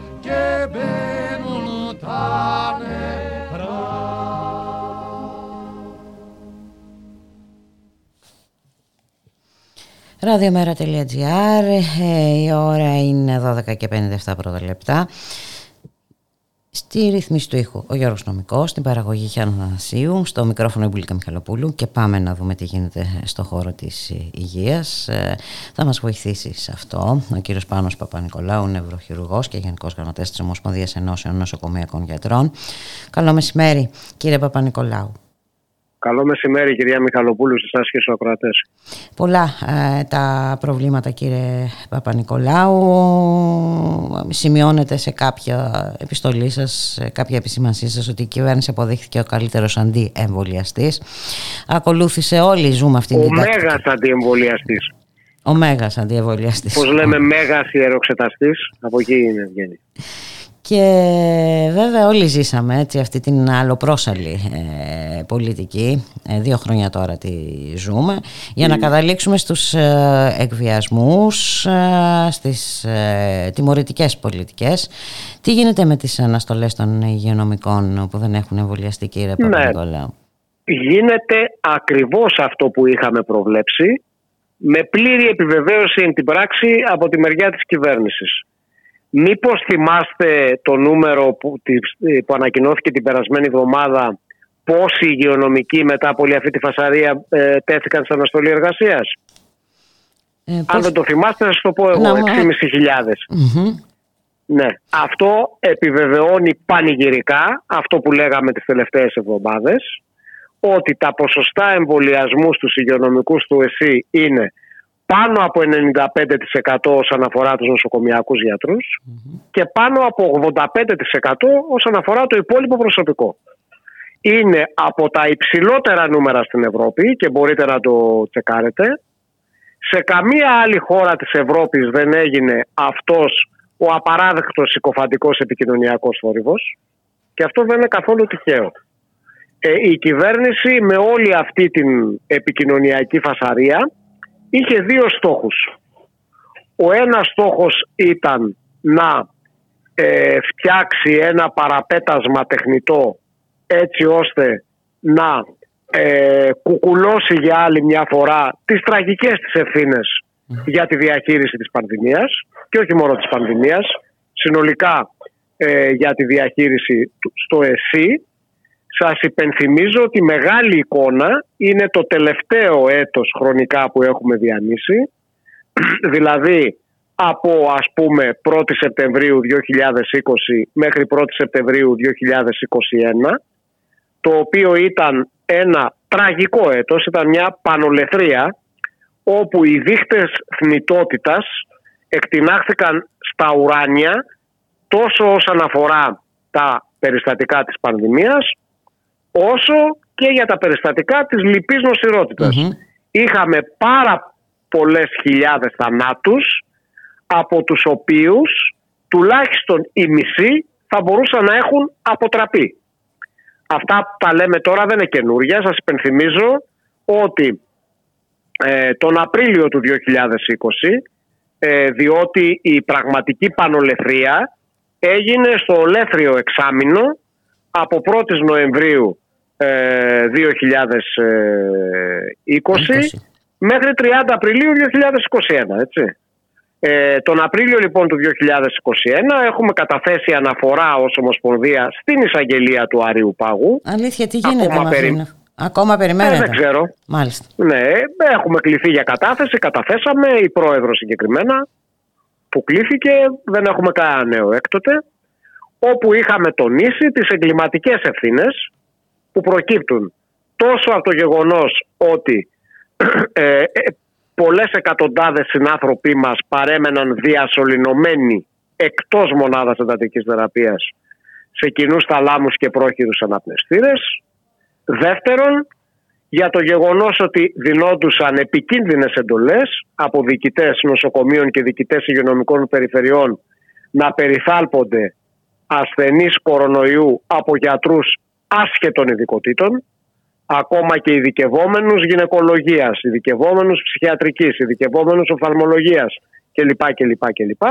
Και τρίτον, για το γεγονός ότι παραμελήθηκε τελείως η λυπή νοσηρότητα με τις άνωθεν εντολές για παράδειγμα να ε, κλείσουν τελείως και όχι έως 80% που έλεγε ψευδέστατα ο προηγούμενος αναπληρωτής υπουργός ο κ. Κοντοζαμάνης να κλείσουν τελείως τα τακτικά χειρουργεία των νοσοκομείων ε, και με άλλες εντολέ. Και με τη μετατροπή πολλών νοσοκομείων σε αποκλειστικά Με τη μετατροπή πολλών νοσοκομείων σε μονοθεματικά, αποκλειστικά για COVID, όπως πολύ σωστά το είπατε, κλπ. Και, και για τους τρεις αυτούς λόγους είχαμε τονίσει ότι επιβαρύνθηκε σημαντικά η υγεία του λαού. Και ε, ζητήσαμε μάλιστα και δικαστική διερεύνηση για αυτό το θέμα πέρα από τα υπόλοιπα. Ε, άρα λοιπόν. Και να μην ξεχνάμε και ένα άλλο τομέα, γιατί έχει και αυτό mm. τη σημασία του. Ε, τι γίνεται με αυτούς τους ανθρώπους που έχουν νόσησαν από τον κορονοϊό. Έτσι, πώς... ε, εννοείται ότι υπό, υπάρχει το σύνδρομο long COVID, mm-hmm. long COVID με μακροπρόθεσμες συνέπειες που δεν ξέρουμε ακόμα. Σωστά. Υπάρχουν δηλαδή και θέματα όχι μόνο θανάτων αλλά και σοβαρής αναπηρίας. Εν πάση περιπτώσει, η κυβέρνηση επίσης ήθελε να κουκουλώσει επικοινωνιακά και την αποτυχία της να εξασφαλίσει τον καθολικό εμβολιασμό στον πληθυσμό. Βεβαίως έχουν ευθύνες και άλλοι, αλλά επειδή το ψάρι βρωμάει πάντα το κεφάλι, την κύρια ευθύνη την έχει το κράτος. Ένα κράτος το οποίο είχε λάθος μήνυμα, λάθος, αντιεπιστημονικό μήνυμα. Δηλαδή, άμα δείτε τα επίσημα ραδιοτηλεοπτικά σποτάκια του Υπουργείου Υγείας, τα οποία μάλιστα τον Ιούλιο του 2021, προσέξτε, όχι τον Ιούνιο, όχι τον Μάιο, όχι τον Απρίλιο, τον Ιούλιο του 2021, τα ανάρτησε με καμάρι και στους επίσημους λογαριασμούς που έχει στα social media ο ίδιος ο Πρωθυπουργός της χώρας. Το μήνυμα στον πληθυσμό ήταν ότι το εμβόλιο σημαίνει ανέμελες διακοπές και τέλος. Μόνο αυτό. Το σωστό μήνυμα το οποίο θα έπρεπε να είναι εμβολιάσου για να μειώσεις πάρα πολύ τις πιθανότητες να νοσήσεις βαριά αν κολλησεις δεν πέρασε ποτέ. Ποτέ. Και επίσης ε, ανέθεσε να ενημερώσουν τον πληθυσμό για τον εμβολιασμό και λάθος ανθρώπους. Και με αντιφατικά, με αντιφατικά μήνυμα όλοι θα θυμόμαστε τώρα το τι έχουμε ακούσει όλο αυτόν τον καιρό. Ε, θα, πω για το αντιφατικό, θα πω για το αντιφατικό για την ευθύνη της Εθνικής Επιτροπής Εμβολιασμών. Είναι η τρίτη παράμετρος τη ευθύνης. Ε, κοιτάξτε, δεν βγήκε, δεν ε, θεσπίστηκε τυχαία το ακαταδίωκτο. Κάποιος λόγος θα υπάρχει. Ε, καλά, και αυτό το έχουμε συζητήσει. Ναι, Υπάρχουν ναι, πολλοί λόγοι. Αλλά λέω το δεύτερο, τους λάθος ανθρώπους ήταν κάποιοι άνθρωποι που είναι απαξιωμένοι στη συνείδηση του λαού ήδη από πέρσι, σχεδόν από την αρχή της πανδημίας, γιατί ο κόσμος έχει καταλάβει ότι εφεύρισκαν διαρκώς απίθανες επιστημονικοφανείς δικαιολογίες για να ξεπλένουν προηλημένες κυβερνητικές αποφάσεις. δηλαδή τι να πρωτοδημιδούμε, ότι δεν κολλάει με τη μετάληψη, ότι σε τάξη με ε, 30 μαθητές δεν κολλάει ενώ σε τάξη με 15 κολλάει. Ε, τα, για τα μέσα μεταφορά, τι, ναι, να, τι να πρωτοπούμε τώρα. Ναι, στις για τους τόπους δουλειάς έχουμε ακούσει περιπτώσεις που έκρυβαν τα κρούσματα για να, ε, για να δουλεύουν οι άνθρωποι, για να μην λείψουν από την εργασία. Ε, είναι, ναι, είναι... Τέλος πάντων, ε, λέω ότι αυτό ήταν κάτι που όλα αυτά έδωσαν επιχειρήματα σε εισαγωγικά έτοιμα στο πιάτο των αρνητών ανορθολογιστών όπως καταλαβαίνετε γιατί είχαμε τονίσει από πέρσι ότι είναι ψευδοδίπολο η καθεστική επιστήμη, επιστημονική εκπροσώπηση από τη μία και ο, ο ανορθολογισμός από την άλλη ότι στην πραγματικότητα είναι δύο πόλοι του ίδιου διπόλου που αλληλοτροφοδοτούνται. Και το τρίτο που είπατε κι εσείς πολύ εύστοχα είναι οι τεράστιες ευθύνες της Εθνικής Επιτροπής Εμβολιασμών κυρίως για την άθλια διαχείριση που έκανε με το εμβόλιο της Άστρα Ζένεκα που δημιούργησε τρομερούς φόβους και επιφυλάξεις στις γυναίκες αναπαραγωγικής ηλικίας. Όταν βγαίνει η εκπρόσωπος της Εθνικής Επιτροπής Εμβολιασμών σε πανελλήνια τηλεοπτική μετάδοση και λέει επιλέξει, επιλέξει. Τελικά αποφασίσαμε να μην αποσύρουμε το εμβόλιο της Άστρα Ζένεκα για τις γυναίκες αναπαραγωγικής ηλικίας. Αλλά αλλά, αλλά ας προτιμήσουν και κάποιο άλλο εμβόλιο. Ηλικίας καλό θα είναι να διαλέξουν κάποιο άλλο εμβόλιο Έτσι αν ακριβώς. αυτό είναι εφικτό. Ε, νομίζω ότι ο προβληματισμός Ωραία. ε, του κόσμου είναι εύλογος ε, Ωραία. Και και, εγώ σας- ε, και και εγώ δεν σας μιλάω ρωτάω. τώρα ε, για αυτούς που επικαλούνται τα θεία ή δεν ξέρω εγώ τι έχουν άλλες σκέψεις στο- αλλά υπάρχει, υπάρχει ένας προβληματισμός που είναι σοβαρός Ωραία. έτσι, είναι, είναι βάσιμος Μα- ε, μα είναι και η πάρα πολύ συζήτηση απλό, δεν κυρία γίνεται Μιχαλοπούλου. σοβαρά ε, δεν γίνεται σε σοβαρό επίπεδο η συζήτηση Κυρία κύριε Μιχαλοπούλου, Παπα-Νικολάου ακούστε, Αυτά τα ακούνε όλες οι γυναίκες αναπαραγωγικής ηλικίας. Έτσι δεν είναι; Ναι, Τα ακούει και μια νοσηλεύτρια η οποία δεν έχει τεκνοποιήσει, είναι νέα σε ηλικία και Έτσι. θέλει να κάνει παιδιά. την χάνει και αυτή να είναι Τώρα- γυναίκα σε αναπαραγωγική ηλικία Μπράβο. Ναι. Τώρα θα μου πείτε, μα καλά, αυτή που τα ακούει είναι νοσηλεύτρια. Ναι, αλλά όμως αυτή που τα λέει είναι καθηγήτρια πανεπιστημίου και εκπρόσωπος Εθνικής Επιτροπής Εμβολιασμών. Εγώ πάντως και κύριε ε, Πα- Πα- Παπα-Νικολάου ε, έχουν επισημάνω αυτό ότι δεν έγινε ποτέ μια σοβαρή συζήτηση. Δηλαδή να κάτσουμε να δούμε και τι, τι λένε, να ακούσουμε και τις αντιρρήσεις. Αλλά σε σοβαρό Θέλετε να επίπεδο κάνουμε- όμως. Θέλετε να κάνουμε μια σύγκριση; Ποια χώρα της Ευρώπης θα έχει πάει καλά στον εμβολιασμό; Νομίζω οι Σκανδιναβικές είναι- τα έχουν πάει καλά. Οι Είναι Δανείοι- του, είναι του Βορρά που εμείς θέλαμε κάποτε να γίνουμε Δανία Ναι, του Δανία Νότου. του Νότου, ναι, ναι. Μάλιστα. Η πραγματική Δανία του Βορρά τα έχει πάει καλά στον εμβολιασμό. Σας καλώ να μπείτε στο ίντερνετ αυτή τη στιγμή που μιλάμε Μμμ. και να δείτε την επίσημη ενημερωτική ιστοσελίδα για τον εμβολιασμό του Υπουργείου Υγείας της Δανίας. Είναι σε 10 γλώσσες. Μάλιστα. Είναι σοβαρότατη, Μμμ. έχει πλήρη ενημέρωση, Μμμ. έχει ένα καταπληκτικό ενημερωτικό βι- βι- βιντεάκι, πραγματικά εκλαϊκευμένη επιστήμη, που λέει τι είναι τα εμβόλια, πώς βρουν, πώς γίνεται η ανοσοποίηση, γιατί δεν αλλοιώνουν το πολύτιμο DNA σας. Καλά, αυτό τώρα εντάξει. ναι, εν πάση περιπτώσει, δεν λέει την αρλούμπα που έχει το δικό μας ραδιοτηλεοπτικό σποτάκι Αχ, καλέ η Δήμητρα βγήκε θετική, ακυρώνονται οι διακοπές για το παρεάκι. Τελεία τέλος. ναι, ναι. Επίσης, ναι, ναι, σε κανένα είχε επίπεδο δεν ενημέρωση. ήταν σοβαρή ε, όλη αυτή Είχε και η ενημέρωση για κάθε ενημέρωση. φάση. Ακριβώς. Αποφασίσανε να κόψουν εμβόλιο, γιατί έτσι, γιατί εκτιμήσαν έτσι, κατευθείαν, χωρίς ευθυνοφοβία, το εμβόλιο του Johnson Johnson συγκεκριμένα Μάλιστα. και δεν δώσαν λογαριασμό σε κανέναν και είπαν το, στον πληθυσμό Εν τω μεταξύ Εμείς- υπάρχει κόσμος που έχει κάνει τον Johnson Johnson. Αυτός ο κόσμος πώς θα σκεφτεί Μπορεί- τώρα κύριε Ακούστε, Παπα-Νικολάου; Το, το θέμα είναι η σοβαρότητα. Δεν, δεν είμαι ειδικός να πω αν έκαναν καλά. Όχι θέλω Αλλά να δεν το πω ότι με πρόκειται την να- απόση, ε, εφόσον το απο, ε, ο, αυτός που το έχει κάνει τι θα σκεφτεί; Άλλο είναι το θέμα, κυρία Μιχαλοπούλου. Αποφάσισαν και το εφάρμοσαν με δικιά τους ευθύνη.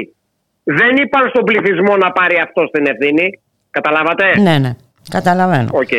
Λοιπόν, ο ένας λοιπόν στόχος ήταν επικοινωνιακός για να κουκουλώσουν όλα αυτά και ο δεύτερος στόχος αυτής της περίφημης αναστολής Για να μπει από την πίσω πόρτα ο ιδιώτης στα Ποια νοσοκομεία. πίσω πόρτα; Από την μπροστινή μπροστά πόρτα. Και ορθάνυχτη. ναι, σωστά, Η σωστά. τροπολογία που κατέθεσε ο κύριος Πλεύρης πριν αλέκτορ λαλήσει 3, συγκεκριμένα την 5η 2 Σεπτεμβρίου και μάλιστα σε άσχετο νομοσχέδιο και μάλιστα του Υπουργείου Μετανάστευσης περί απελάσεων προσφύγων σημαδιακό κι αυτό Ε, σημαδιακότατο. ναι, λέει ούτε λίγο ούτε πολύ ότι παραδίδονται ανεφόρον στους γνωστούς ιδιώτες κρατικοδίαιτους τάχα επιχειρηματίες Μάλιστα. Οι οποίοι δεν εργαστηριακό συνεισέφεραν τίποτα την προηγούμενη περίοδος σε ό,τι αφορά α, το, Καλά, αυτοί την είναι, αυτοί πανδημία. είναι, κάποιοι, είναι κάποιοι, είναι οι κλινικάρχες. Εδώ λέμε και για εργολάβους δουλέμπορους ανθρώπινης εργασίας τώρα. Α, Παραδίνονται. πάμε, πάμε Οι παρακάτω. εργαστηριακές εξετάσεις των νοσοκομείων. Μάλιστα. Απεικονιστικές και εξετάσεις βιολογικών υγρών, Μικροβιολογικές, αιματολογικές, βιοχημικές, αξονικές, ακτινογραφίες κλπ. Δεύτερον, λειτουργίες όπως η διοικητική, η τεχνική, η οικονομική υπηρεσία, η φύλαξη, η καθαριότητα κλπ. κλπ, κλπ με δυνατότητα στους διοικητές να κάνουν ανεφόρον απευθείας αναθέσεις. Ξέραμε πάρα πολύ καλά τα κοράκια που περιμένουν, περιμένουν και διψάνε για ζεστό κρατικό χρήμα από πριν.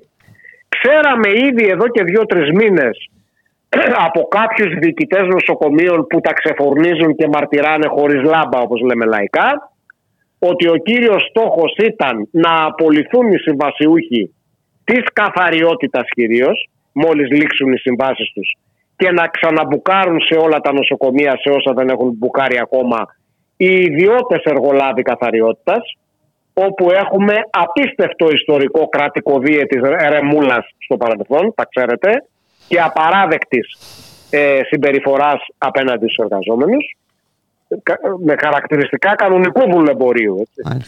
Και επίσης υπάρχουν δύο χαρακτηριστικά παραδείγματα που δείχνουν αυτό ακριβώς που μιλάμε. Προσέξτε. Νοσοκομείο Ρόδου 3 2021, ένα μήνα πριν την αναστολή και καμία σχέση με την αναστολή, Κατέρευσε το σύστημα οξυγόνου του νοσοκομείου πλήρως, πλήρως για 5,5 ολόκληρες ώρες. Έγινε πλήρες blackout οξυγόνου. Την περίοδο που στο νοσοκομείο νοσηλεύονταν 50 ασθενείς πάσχοντες από κορονοϊό, η συντριπτική τους πλειοψηφία με αναπνευστική ανεπάρκεια και μάλιστα τρεις διασωληνωμένοι. Έτρεχαν οι γιατροί και οι νοσηλευτές 5,5 ώρες σαν τρελοί με τη σαμπού και με φορητές φιάλες οξυγόνου από ασθενή σε ασθενή γιατί δεν έφταναν οι φιάλες. Έχετε δει κάτι ταινίες που είναι κάποιοι στο βυθό και τελειώνει το οξυγόνο του ενός και αλλάζουν μάσκες και παίρνουν από μια ανάσα για ε, περιοδικά ο καθένας να αλλάξει. Καταλαβαίνετε γιατί καταστάσεις μιλάμε τώρα. Και ε, έχει περάσει ένας μήνας, ακόμα δεν έχει αποκατασταθεί το δίκτυο. Ε, η πίεση του οξυγόνου παραμένει χαμηλή και προβληματική. Μάλιστα. Λεπτομέρεια. Η διαχείριση του δικτύου ήταν ήδη ανατεθειμένη σε, ιδιωτική, εταιρεία νέο τώρα, μετά τις αναστολές εργασίας. Αρετέιο νοσοκομείος στην Αθήνα.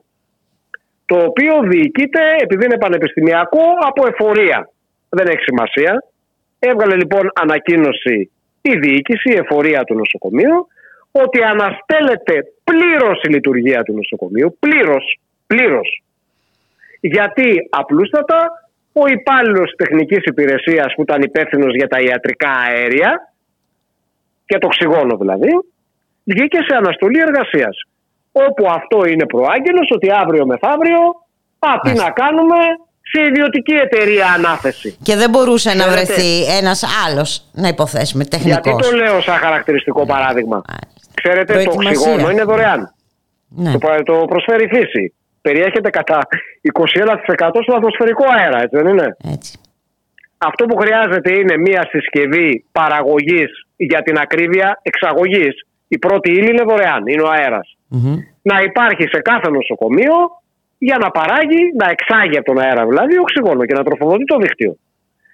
Η προηγούμενη κυβέρνηση δυστυχώς και αυτή είχε καθυστερήσει, μην τα θυμόμαστε τώρα, και είχε βάλει μπρος αυτή τη διαδικασία τελευταία στιγμή πριν τις εκλογές του 2019 και δεν ε, πρόλαβαν ε, πολλά νοσοκομεία να ε, την εφαρμόσουν. Ε, το αποτέλεσμα είναι ότι επειδή έχει πάρα πολύ ψωμί αυτή η ιστορία γίνονται κολοσιαίες υπερτιμολογήσεις από τις ιδιωτικές εταιρείες σε βάρος του δημοσίου χρήματος. Προφανώς τα γνωστά κοράκια έχουν βάλει στο μάτι να φάνε πάλι τα ιατρικά αέρια. Μάλιστα. Και είναι και ένας από τους, ένα χαρακτηριστικό παράδειγμα, γι' αυτό το λέω, που εξυπηρέτησε όλος αυτός ο προκλητικός και άνευ ουσίας επικοινωνιακός θόρυβος που αφορούσε τελικά Είδαμε τι ποσοστά ε, ναι. υγειονομικών. Και, ε, βέβαια. Ε, και απογυμνώνονται τα δημόσια νοσοκομεία, τα προσχήματα είναι έτοιμα για να μπουν όπως Ναι. είπατε και εσείς από την μπροστινή πόρτα και βέβαια να δούμε και τι γίνεται και, στο, και στην αντιμετώπιση της πανδημίας ό,τι αφορά την πρόληψη. Ε, ουσιαστικά δεν υπάρχει από ό,τι καταλαβαίνω πρόληψη; ουσιαστική Ε, συγγνώμη. ιχνηλάτηση ούτε επιδημιολογική Ε, επιτήρηση. συγγνώμη, αν, α- α- αν δεν το έχετε καταλάβει, έβαλε τα φόπλακα με τη βούλα η κυβέρνηση στο ότι δεν υπάρχει ιχνηλάτηση. Το επισημοποίησε. Προσέξτε πώς. Τις τελευταίες μέρες του Αυγούστου ανακοινώθηκε και κάτι άλλο. Σαν τιμωρητικό μέτρο για τις ανεμβολίαστους τους γενικού πληθυσμού Μμμ. ότι τα rapid test και τα PCR μοριακά τεστ Δεν θα είναι δωρεάν ασυμπτωματικών- πια, ναι, ναι, ναι. ασυμπτωματικών ασθενών θα είναι πληρωτικά για τους ανεμβολίαστους ως τιμωρητικό εισοδηματικό μέτρο. Βέβαια. Ξέρετε τι σημαίνει αυτό; Ότι κάτι το οποίο είναι πολύτιμο για την ιχνηλάτηση και τον έλεγχο της διασποράς του ιού στην Καταργείται. κοινότητα, τα οποία είναι τα rapid test και τα μοριακά τεστ δειγματοληπτικά στα συμπτωματικούς. Αυτά δεν είναι τα εργαλεία μας Αυτά για είναι να τα- ελέγχουμε τη, ακριβώς. τη διασπορά Εντάξει. του ιού στην κοινότητα. Ε, Έχουμε τη- Εγκαταλείπονται. Εγκαταλείπονται. Εγκαταλείπονται. Εντάξει, Το εκβιασμός κράτος και τιμωρία.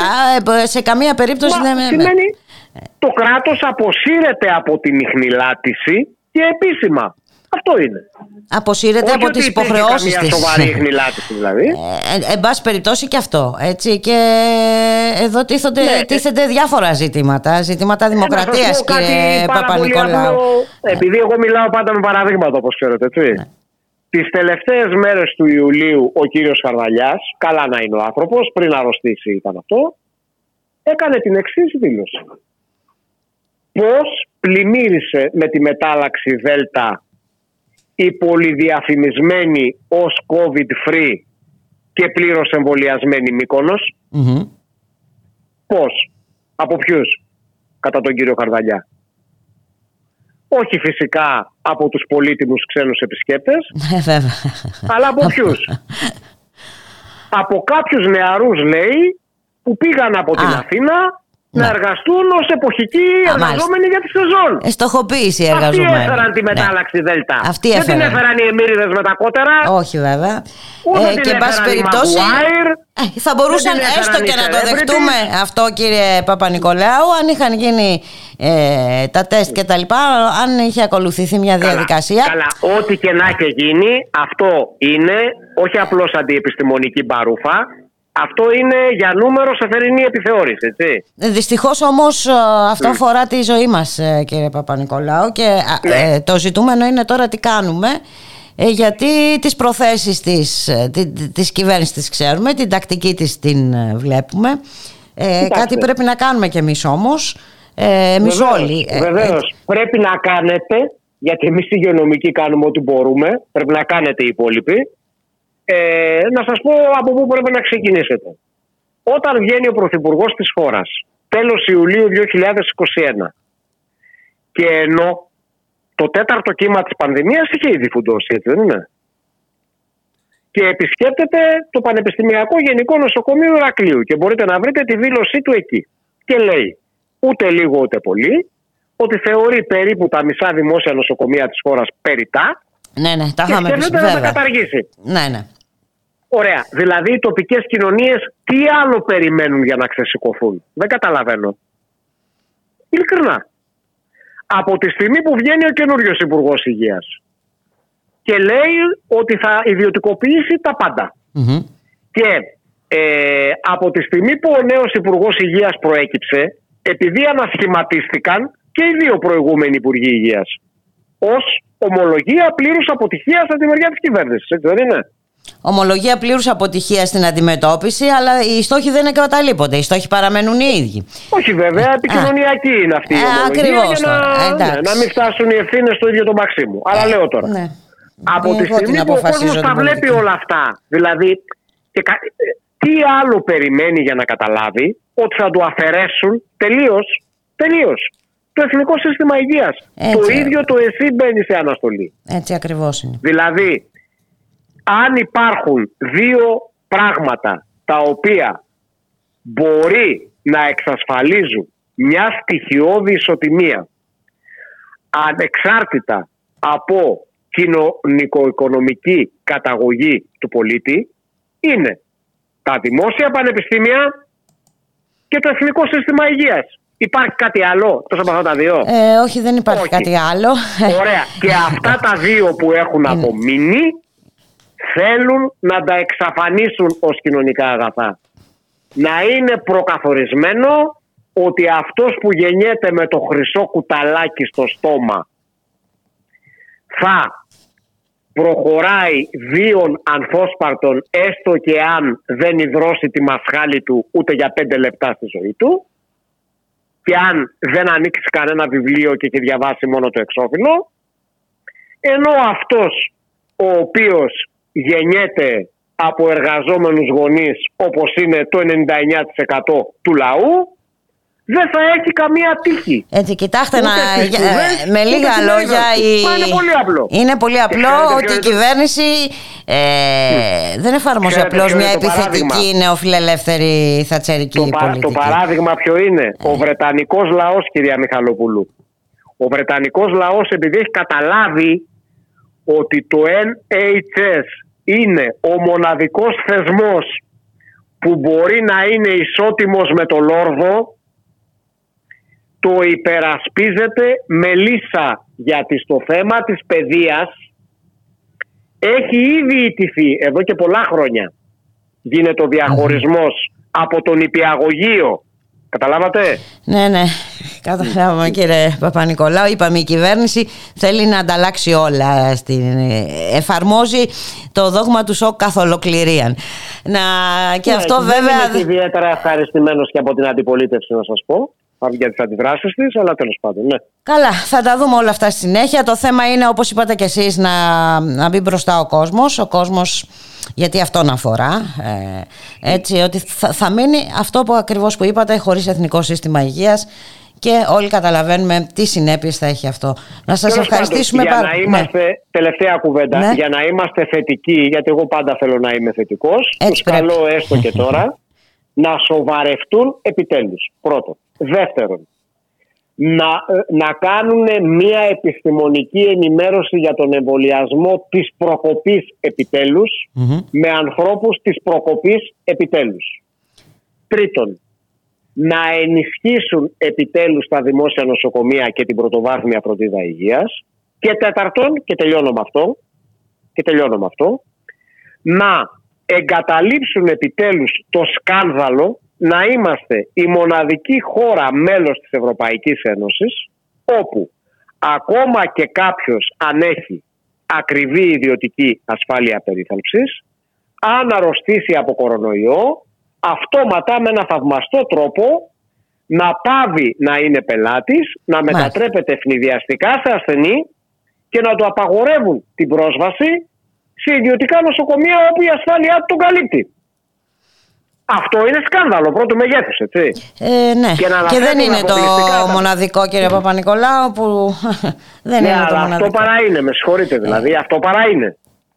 Και πρέπει και αυτό επιτέλους να λυθεί, να σταματήσει. Ε, και πρέπει να δηλαδή- δούμε και κάποια στιγμή ότι εντάξει, δεν μπορεί να λειτουργεί και με τιμωρητικό τρόπο ούτε εκβιαστικά. Είναι και αυτό ένα μεγάλο ζήτημα Μα που αυτό θα το. Είχαμε προβλέψει ότι θα οδηγήσει σε αντίθετο αποτέλεσμα. Έτσι ακριβώς. Δεν και... θέλουμε να είμαστε να το δούμε. και... αλλά είδατε τι γίνεται τώρα στο κέντρο υγείας Παλαμακαρδίτα. Αχ ναι, ε, δηλαδή... που οι κάτοικοι είναι 6.000 και τα πιστοποιητικά εμβολιασμού είναι Δεν ξέρω τι ακριβώς έχει γίνει, αλλά το θέμα είναι θα τα δούμε αυτά. ότι αν έχεις τέτοια, τέτοια αντίληψη ότι επειδή απέτυχες να πείσεις θα επιβάλλεις κάτι δια της καταστολής, Φυσικά και κυκλώματα θα σου βγουν. Ε, και διάφορα άλλα. Και πιστοποιητικά θα σου βγουν και όλα τα λουλούδια θα σου ανθίσουν. Σας ευχαριστώ πάρα πολύ για τη συνομιλία. Να είστε καλά. Γεια σας. Καλή συνέχεια. Ναι.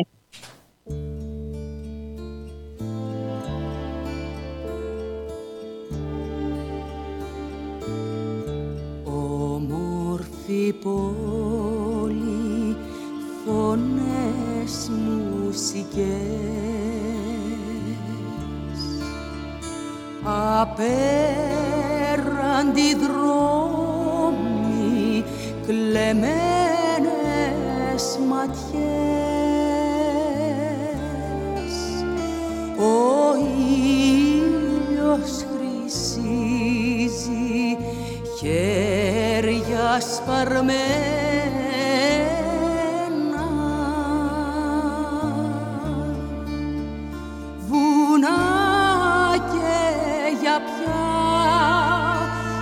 πελάγια πλωμένα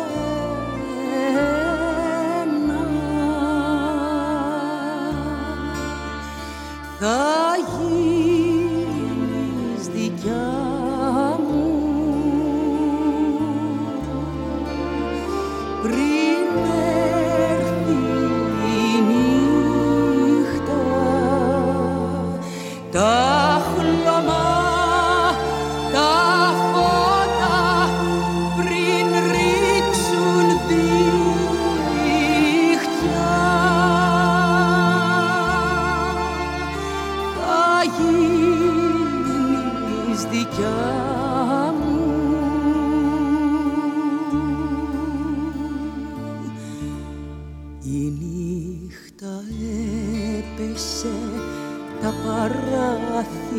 heraklit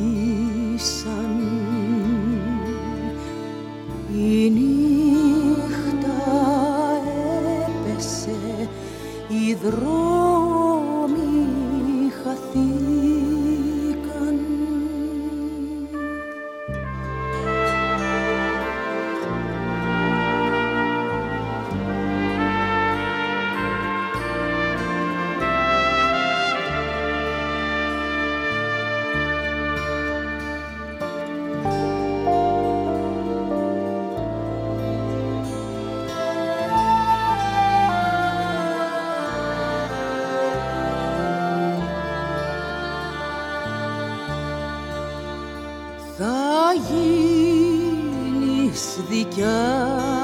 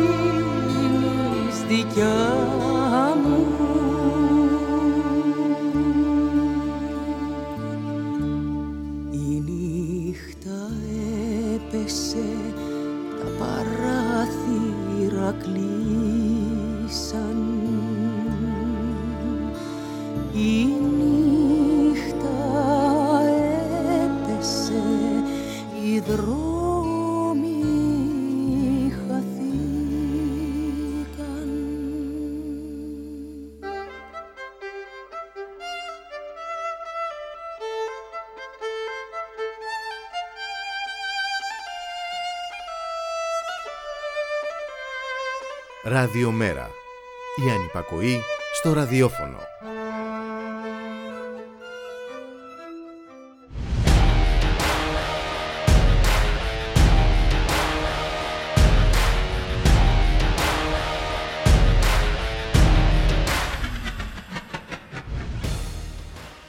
Μία και μισή πάμε να καλωσορίσουμε τον καλό συνάδελφο και αρχισυντάκτη στο Εργασιανέ, τον Γιώργο το Χρήστου. Γιώργη, καλό μεσημέρι. Καλό μεσημέρι, Μπουλικά. Καλό μεσημέρι και στους ακροατές. Και αν δεν σου φτάνει ο μισθό για να ζήσεις από, τα, από τις, ε, την ακρίβεια σε βασικά είδη, ε, μπει στο ή καταναλωτής, μπορεί να σε βοηθήσει. Μπει στο ή καταναλωτής, ναι, ναι, ναι. ναι. Δηλαδή, τώρα τι να σχολιάσει αυτά που λέει ο Άλτος Γεωργιάδης. Είναι... Τι να σχολιάσεις. Απάντω, ε, ε, έρχονται αυξήσεις φωτιά σε περίπου 500 προϊόντα ε, άμεσης κατανάλωσης. Ε, αυτό το μήνα. Δηλαδή, ποδαρικό μπαίνει στο Σεπτέμβριο με αυξήσεις σε 500 προϊόντα. Ε, ενδεικτικά να πούμε; Να πούμε, να πούμε. Ε, να πούμε. Λοιπόν, ε, ε, αυτές οι αυξήσεις ε, θα φτάσουν στο 25%, έτσι. Αν εξαιρέσεις τη ΔΕΗ που θα αυξηθεί ο λογαριασμός. Καλά, ε, μην μπούμε σε αυτά. Ε, τι, τι ΔΕΗ μόνο, το φυσικό αέριο; Το φυσικό αέριο όλα αυτά, ναι. Λοιπόν, ενδεικτικά να πούμε ότι ε, τα πανάγια καθαρισμού θα έχουν μια αύξηση ε, 4-25%. Πρόσεξε 4-25% έτσι. Μάλιστα. Τα ζυμαρικά από 7 έως 23, Α. η χημεία από 5 έως 15%, η φέτα 9%, ε, τι άλλο, ο καφές ε, θα πάει στα 5 ευρώ. Λοιπόν, ε, το αλεύρι θα αυξηθεί 4,5%, ε, οι παιδικές τροφές ε, 4,8%, ε, η χλωρίνη 3%, το βρεφικό γάλα 3%, το κέτσαπ, ε, η μουστάρα της μαγιονέζας 3% και το χαρτί υγείας 3%, το γάλα βαπορέ 3%, ε, τα δημητριακά 2,5%, τα ροφήματα 2,5% και όλα αυτά Ε, δεν θα με- δεν θα μένει τα και πληρώσουν τίποτα. Οι καταναλωτές με το 0,52 αύξηση που πήραν, έτσι. Μάλιστα, μάλιστα. Ε, και, ε, να σου πω κάτι και το προηγούμενο διάστημα εγώ ε, επειδή πηγαίνω στο σούπερ μάρκετ Ναι, ε, και, και το προηγούμενο διάστημα ε, υπή- είχαν, ε, υπήρχαν ανατιμήσεις Υπήρχαν ανατιμήσεις. δηλαδή ο βέβαια, λογαριασμός βέβαια. συγκριτικά α, με τα ίδια προϊόντα ε, που αγόριζα παλιότερα ε, ο λογαριασμός ήταν μεγαλύτερος Θα σου πω την αλήθεια, εγώ έχω παρατηρήσει στο σούπερ μάρκετ ότι ε, μία εβδομάδα ανεβάζουν την τιμή ε, σε κάποια προϊόντα και την άλλη εβδομάδα την κατεβάζουν και σου λένε ότι είναι προσφορά. Ενώ- Ναι, ε, ενώ έχουν- έχουμε περάσει ενώ στο- έχουν υπολο- υπολογίσει την προσφορά Μάλιστα. στην αυξημένη τιμή. Και όχι συνέχεια. Δεν το έχεις παρατηρήσει εσύ αυτό; Βεβαίως ναι ναι το έχω παρατηρήσει έτσι λειτουργούν Εγώ- όλοι εντωμεταξύ ε. Ε. Ναι, ναι. ναι. Αυτό, έτσι, έτσι κινείται το χρήμα στην αγορά για να πάει στις τσέπες των ολίγων. Ε, να πάει στις τσέπες των Έχοντας ολίγων, αλλά ε, ξέρεις κάπου ε, θα στερέψει κιόλας. Η, στερεύει η κάνουλα, Γιώργη, γιατί όπως είπες και εσύ με τα 0,54 αύξηση... ας 52, πούμε, 52, 52 λεπτά, ε, ε, εντάξει, το οποίο σημαίνει πόσα το μήνα, ευρώ. Κοίταξε, το 0,52 είναι α, η αύξηση στο κατώτατο ημερο- ημερομίσθιο. Ναι, Είναι 13 ευρώ το, χρόνο, το μήνα μήνα. στο κατώτατο μισθό. μάλιστα. Πολλά λεφτά. Ε, Μόνο το λεωφορείο να πάρεις και να πας φτάνει. Ναι, εντάξει, είναι πραγματικά ε, είναι εφιαλτικό έτσι. Δηλαδή ε, και όλα αυτά έρχονται ε, μετά από αλλεπάλληλα πλήγματα ε, που έχουν ε, υποστεί οι μικρομεσαίοι και οι, οι άνθρωποι που είναι στα προ- ε, όρια της φτώχειας. Φαντάζομαι αυτά τα όρια θα... Ε, σε αυτά τα όρια... Νομίζω ότι, νομίζω ότι πέρα- ότι το επόμενο διάστημα θα υποφέρουν ακόμη περισσότερο. Ε, πάρα, πολλές, ε, πάρα πολλοί μικρομεσαίοι, ξέρω εγώ, μικρά σούπερ μάρκετ κτλ. λένε ότι δεν μπορούν να το απορροφήσουν αυτή την, την αύξηση και συνεπώς θα περάσει στον καταναλωτή. Λοιπόν, ε, το Υπουργείο, Φα- από ό,τι καταλαβαίνω, εγώ, η κυβέρνηση δεν είναι έτοιμη. Αυτό καταλαβαίνω εγώ. Ε, το μόνο που την ενδιαφέρει είναι να μην πάθει πατατράκο Μητσοτάκης στη Θεσσαλονίκη από το, από το κύμα ε, των αυξήσεων που αναμένεται να έρθει. Μάλιστα. Ε, αυτό καταλαβαίνω εγώ. Τη μόνη, Δεν δηλαδή το την μόνο ασχολείται. μέλημα είναι να διασωθεί η επικοινωνιακή του εικόνα, ας πούμε. Ε, βέβαια. Μάλιστα. Ε, βέβαια. Ε, κοίταξε, ε, δεν μας κάνει εντύπωση αυτό Γιώργη. Αυτό το μέλημα ήταν και το όλο το προηγούμενο διάστημα. Αυτό ήταν ε, ε, σταθερά και αμετακίνητα ε, το ζητούμενο. Έτσι, η επικοινωνιακή τακτική και πως ε, ε, δεν θα... ε, Μα δεν είδε το οικονομικό Ε, επίπεδο μπα- τελείω καθησυχάζει, τους προσπαθεί να καθησυχάσει του πολίτε. Δεν το έχεις παρατηρήσει.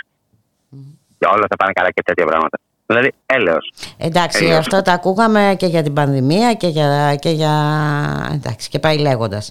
Όλα θα πάνε καλά, θα ζούσαμε ένα ελεύθερο καλοκαίρι, τι ωραία, τι καλά. Ε, εντάξει. Κοίταξε, γεγονός είναι ότι το νέο κύμα αυτή τη ακριβία θα χτυπήσει τα ευάλωτα νοικοκυριά, τους ασθενείς οικονομικά Ε, βέβαια, τους συμπολίτε πιο μας, αδύναμους. τις επιβεβαρημένες επιχειρήσεις, έτσι. Και θα δοκιμάσει και την ε, αντοχή της ελληνικής κοινωνίας. Έτσι, Και θα υπάρξει φτώχεια. Πιστεύω. Ε, κοίταξε, θα υπα- ε, υπάρξει φτώχεια. Ε, Χειμώνας θα έρθει, δηλαδή θα υπάρχουν Κάψιμα, ανάγκες τα κάψιμα, θέρμανσης. α- Θα... α- αυτά- Αυτές τα κάψιμα, βέβαια. Να το πούμε και αυτό. Αυξήσεις τα κάψιμα. Μάλιστα. Θα έρθουν και αυτές. Πολύ σιάζει ο χειμώνας. Ελπίζω ο χειμώνας να έρθει πολύ αργά. Ναι, αλλά ξέρεις, ε, πέρα από την ελπίδα πρέπει να γίνει και κάτι άλλο. Ε, από τη συγκεκριμένη κυβέρνηση, να σε ξαναγυρίσουμε πίσω εδώ σε αυτά που λέγαμε πριν, ε, πας διακοπές, από τη συγκεκριμένη κυβέρνηση η οποία φρόντισε να περάσει το, την επικουρική ασφάλιση, ας πούμε, κατά καλό καιρό, ναι, έτσι. κατά καλό καιρό, ή που πέρασε την αξιολόγηση, αξιολόγηση και την επορευματοποίηση του σχολείου, επίσης κατά καλό καιρό. Ή που έχει χρησιμοποιήσει τους εμβολιασμούς προσφάτως ε, Ω μέσο τιμωρίας. Ε, και βέβαια... Όχι μόνο μέσω τιμωρίας, είναι και μέσο για να ιδιωτικοποιήσει την Ακριβώς. Ναι, μιλάγαμε νωρίτερα με τον κύριο Παπα-Νικολάου. Αυτό είναι, ναι. Είναι η είσοδος των ιδιωτών, ο τρόπος για την είσοδο των ιδιωτών στο ΕΣΥ. Ναι. Και ε, φυσικά όταν μπαίνουν ιδιώτες στο ΕΣΥ, δεν μπαίνουν με εργαζόμενους οι οποίοι έχουν μόνιμη και σταθερή δουλειά. Είναι ελαστικές σχέσεις εργασίας που έχουν. Έτσι. Και φυσικά όταν ε, μπαίνουν ιδιώτες ε, στο σύστημα υγείας ε, δεν ενδιαφέρονται για τίποτα περισσότερο από, την, από το κέρδος. Ακριβώς. Μάλιστα. Ε, Γιώργη, πολύ ε, απογοητευτικά, πολύ δυσίωνα είναι αυτά όλα που λέμε, αλλά πρέπει να τα λέμε. Πρέπει να ξέρουμε πάρα πολύ καλά ε, τι μας γίνεται. Γιατί δεν πρέπει να είσαι δυσίωνο, να σου πω. Γιατί δεν πρέπει να είσαι δυσίωνο, γιατί να είσαι δυσίωνο, δεν το καταλαβαίνω έχεις απέναντί σου ένα Μητσοτάκι που εξυπηρετεί αυτή την πολιτική. Πρέπει να περιμένεις τα χειρότερα. Έτσι ακριβώς. Έτσι ακριβώς και επειδή πρέπει να περιμένεις τα χειρότερα, πρέπει να προετοιμάζεσαι κιόλας για να τα αντιμετωπίσεις. Ακριβώς. Με αποφασιστικό Ακριβώς. τρόπο. Ακριβώς. Και όχι εξαφήξει. Γιατί δεν έχεις παρατηρήσει και η ΕΣΕ και η ΑΔΕΔΙΑΣΜΟ, μιας και λέμε για τον εμβολιασμό, και δηλαδή η τριτοβάθμια συνεργαστική οργάνωση στον ιδιωτικό τομέα και τριτοβάθμια συνδικαλιστική οργάνωση στο δημόσιο Αν διαβάσει τις ανακοινώσεις τους, ευχολόγια κάνουν. Κοίτα, ε... Ε, κάνω αβάντα ναι. δηλαδή στις αναστολές. Καταλαβαίνετε. Κάνω αβάντα στις αναστολές. Ε, όχι, Ενώ θα να κηρύξει μια απεργία αποχεία Ακριβώς. από την επίδειξη του προστατευτικού να έχει τελειώσει η υπόθεση. Ναι, ε, δεν θέλουν ε, προφανώς. Και επειδή αυτοί δεν θέλουν, δεν θέλουν, δεν μπορούν. Κάποιοι πρέπει να μπορέσουν, κάποιοι πρέπει να μπορέσουμε. Ε, να βάλω και τον εαυτό μου μέσα. Να σε ευχαριστήσω πάρα πολύ Γιώργο. Ε, Υπακούν, ε, υπακούν ε, πώς το λένε συμμορφώνονται προς το υποδείξει δηλαδή χαρακτηριστικό παράδειγμα.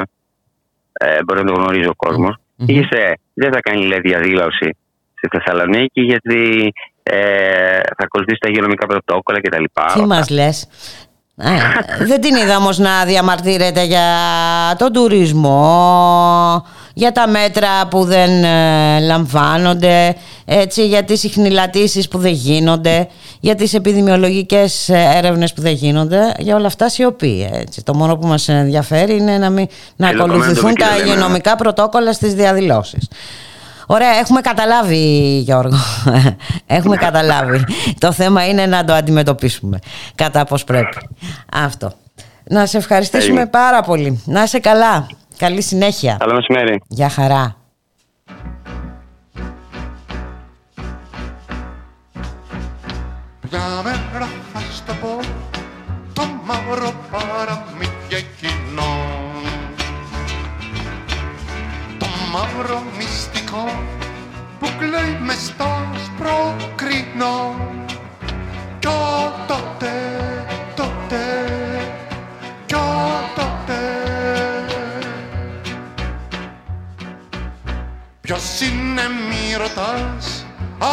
Που στέκει εκεί στη δύση. Πολύ να μ' αγαπάς αυτός θα μας χωρίσει. Κλαίει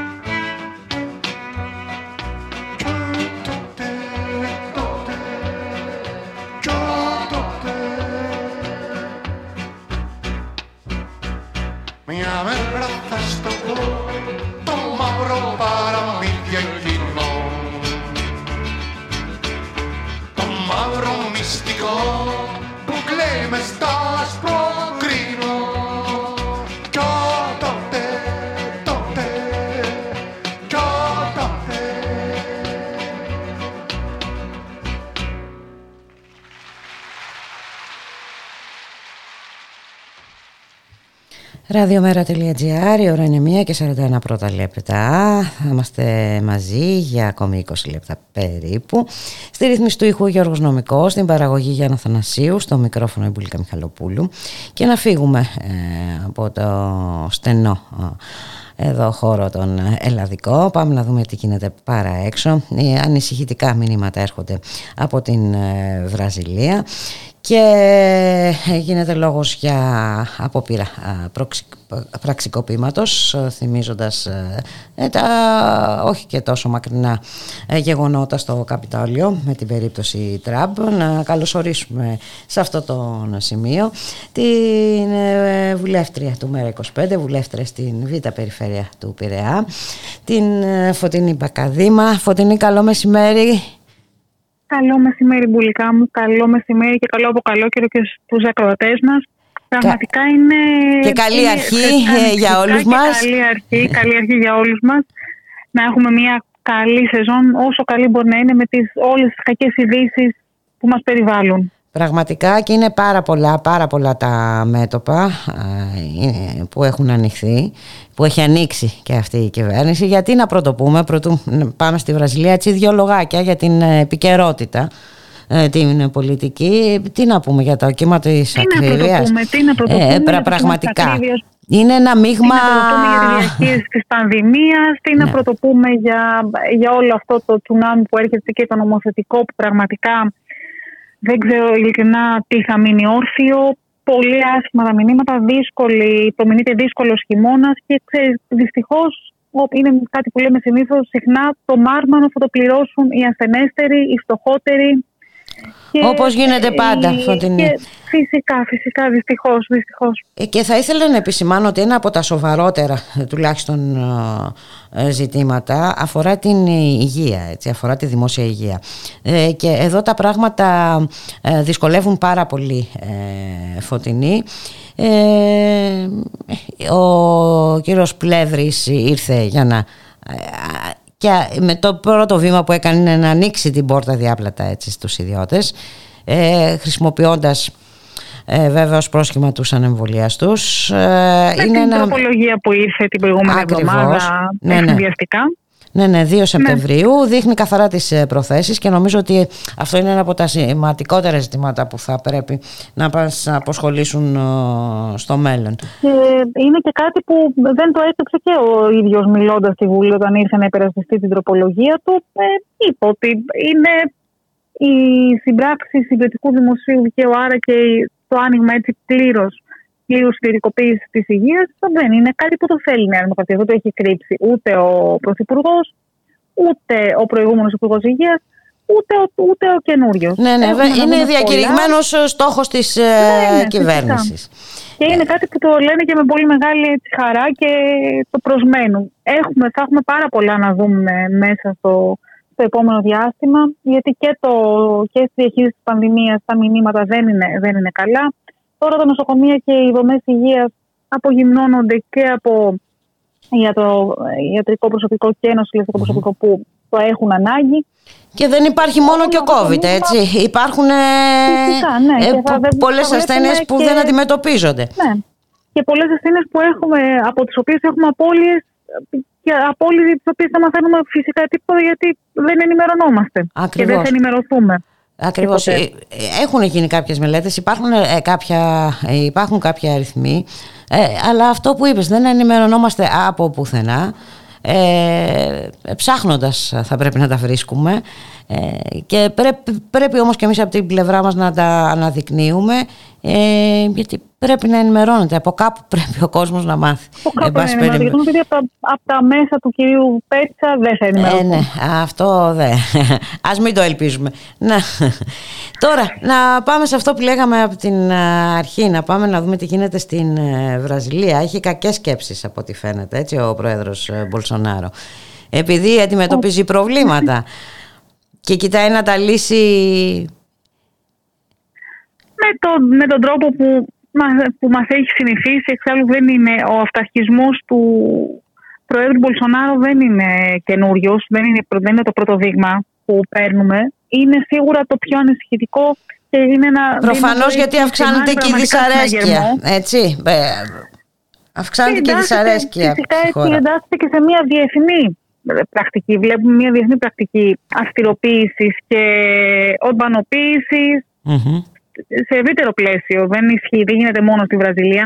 Φυσικά τώρα τα μηνύματα που παίρνουμε και αυτό, αυτή ήταν η αφορμή και μιας παγκόσμιας εγρήγορση και ενός παγκόσμιου συναγερμού που οδήγησε και στην επιστολή που είδε το φως τη δημοσιότητα και συνυπογράφεται από πάνω από 150, από 150 προσωπικότητες, πολιτικούς και όχι μόνο από, όλη την, από, από κάθε γωνιά του πλανήτη.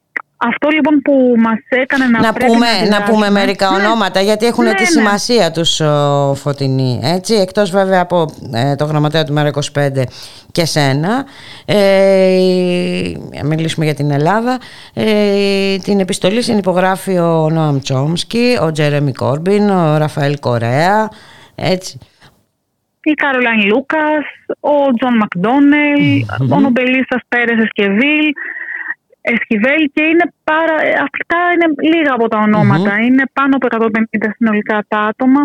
Και ξέρεις, όλο αυτό δείχνει και, την, ε, και την, το μέγεθος του συναγερμού, γιατί δεν είναι άνθρωποι που είναι ε, δραστηριοποιούνται σε στενό, σε στεν, ε, κοντά στη βραζιλια Έχουμε ανθρώπους από, από όλο τον κόσμο, από τις Ηνωμένες Πολιτείες, από όλο τον κόσμο, αλλά ο λόγος που μας έκανε να, να δράσουμε άμεσα είναι το κάλεσμα που έχει κάνει ο πρόεδρος Μπολσονάρο, ο οποίος έχει καλέσει τους οπαδούς του και τους συμμάχους του να ταξιδέψουν στην ε, πρωτεύουσα της Βραζιλίας αύριο στις 7 Σεπτεμβρίου προσπαθώντας κυρίως να εκφοβήσει τους δημοκράτες και τους δημοκρατικούς θεσμούς της χώρας του.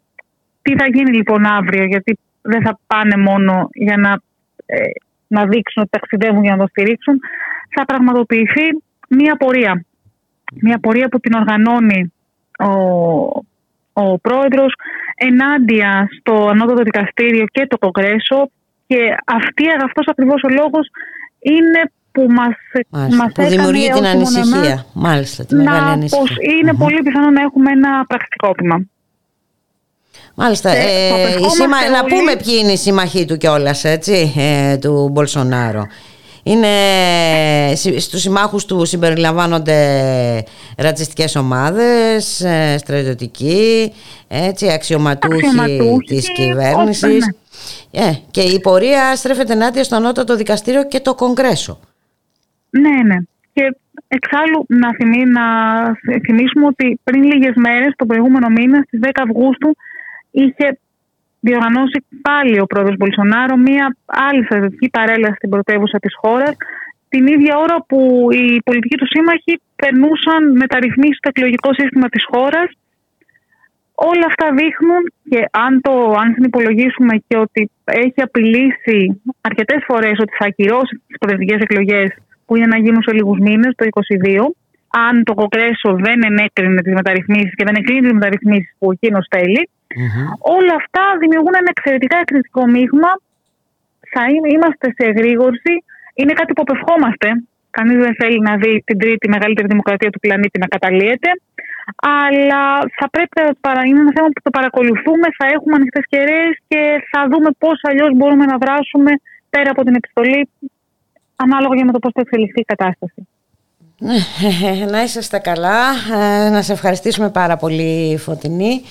Ε, δεν ξέρω αν θέλεις ε, κάτι άλλο να προσθέσεις. Είπαμε, είπαμε ότι θα, θα είμαστε τα... εδώ, δυστυχώς θα είναι δύσκολο το φινόπορο, οπότε θα είμαστε, θα είμαστε εδώ για να ξανασυζητήσουμε. Ε, σίγουρα σίγουρα οι ευκαιρίες θα είναι πάρα πολλές, Φωτεινή Μπακαδήμα. Εξάλλου ένα μεγάλο πεδίο ανοίγεται, έχει ανοιχθεί εδώ και καιρό βέβαια αλλά τώρα γίνεται πιο επιτακτικό να το ε, παρακολουθούμε στενότερα και να εντείνουμε τις προσπαθίες μας αναφέρομαι ε, στο θέμα του περιβάλλοντος και εκεί τα πράγματα είναι πάρα πολύ άσχημα και βέβαια αυτό το γενικό λόγο κλιματική κρίση έτσι δεν ανταποκρίνεται σε καμία πραγματικότητα. Όλοι γνωρίζουμε, ε, πιστεύω, ε, για, γιατί έχουμε οδηγηθεί σε αυτό το σημείο. Και δεν μιλάω μόνο βέβαια για τη χώρα μας. Δεν ξέρω αν συμφωνείς. Είναι παγκόσμιο. είναι παγκόσμιο φαινόμενο και ακόμη και στη Βραζιλία που, για την οποία μιλούσαμε νωρίτερα ε, και εκεί είναι τεράστια τα προβλήματα, αλλά είναι, είναι παγκόσμιο, δεν είναι μόνο στη χώρα μας και γι' αυτό δεν και θα πρέπει να αντιμετωπιστεί και ως παγκόσμιο πρόβλημα. Είναι δεν παγκόσμιο πρόβλημα που έχει δημιουργηθεί από συγκεκριμένες ε, επιλογές. Ε, και από συγκεκριμένες επιλογές και όσο αυτές οι επιλογές συνεχίζουν να τιμώνται από, τις, από τους κυβερνώντες, θα πρέπει οι πολίτες να αντιδρούν και, να, και φυσικά να ενημερώνονται και να μην θεωρούμε ότι επειδή είναι η κλιματική αλλαγή, να μην θεωρούμε ότι το περιβάλλον είναι κάτι έξω από εμάς, κάτι που δεν μας αγγίζει. Έχει επίδραση σε όλο. Έχει επίδραση και δεν είναι και μεταφυσικό φαινόμενο η κλιματική αλλαγή. Δεν είναι μεταφυσικό φαινόμενο και έχει ακόμη και επιπτώσεις, ακόμη και, στις, και αυξήσεις που θα δούμε οφείλονται πάρα πολλές εξ αυτων και, στην, και στην κλιματική αλλαγή και στην κλιματική κρίση. Και βέβαια υπάρχουν και σοβαρές, ε, υπάρχουν και επισημάνσεις έτσι ότι εκτός από του θα έχουμε και πρόσφυγες για αυτό το λόγο. Ήδη υπάρχουν πρόσφυγες έτσι, ναι, λόγω ναι. Ε, του κλίματος δηλαδή και των δυσμενών ε, συνθήκων. Και βέβαια Ας όλα... ότι αυτοί οι πρόσφυγες θα, δεν θα, θα συναντήσουν καλύτερη μεταχείριση από το Υπουργείο Μετανάστευσης και Ασύλου. Αν δεν, και δεν νομίζω.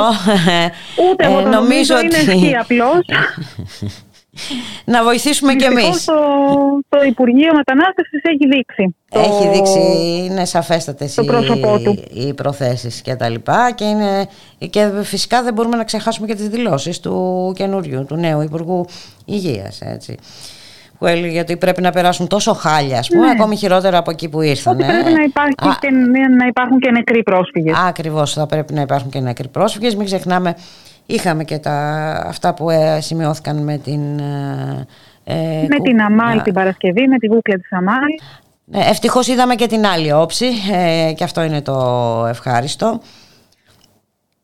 Είδαμε και, και αυτό πρέπει να κρατάμε και, την αγάπη του κόσμου και αυτό πρέπει να κρατάμε γιατί όλοι είμαστε μέρη μιας αλυσίδας που αν δεν λειτουργήσει συνεκτικά δεν θα μπορέσει να ανατρέψει ούτε αυτό που έρχεται που είναι το πέμπτο μνημόνιο ούτε όλο τον αυταρχισμό που βλέπουμε γύρω μας.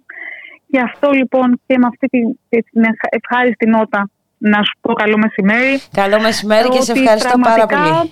Πραγματικά ε, είναι μια πνοή το ραδιομέρα ενημέρωσης και τουλάχιστον μπορούμε, τουλάχιστον προσπαθείτε και καταφέρετε να ενημερώνετε τους πολίτες αντικειμενικά, γιατί αλλιώς πραγματικά με τόσα καλοταϊσμένα μέσα θα θεωρούσαν όλοι ότι ζούμε σε μια χώρα πολύ διαφορετική από αυτή στην οποία ζούμε όλοι μας. Θα κάνουμε ό,τι ε, μπορούμε να σε ευχαριστήσουμε πάρα πολύ Φωτεινή. Καλή συνέχεια. Καλό μεσημέρι. Γεια χαρά, καλή συνέχεια.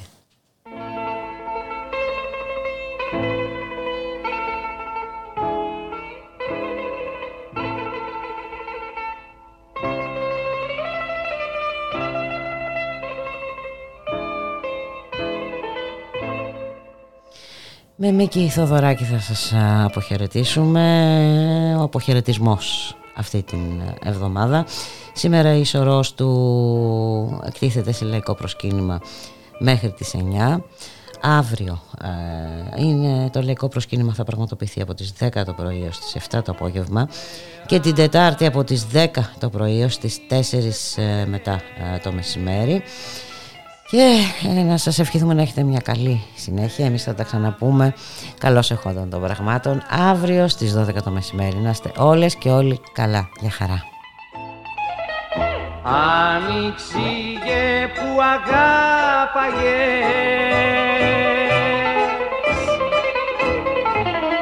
Κι ανεβαίνεσαι επάνω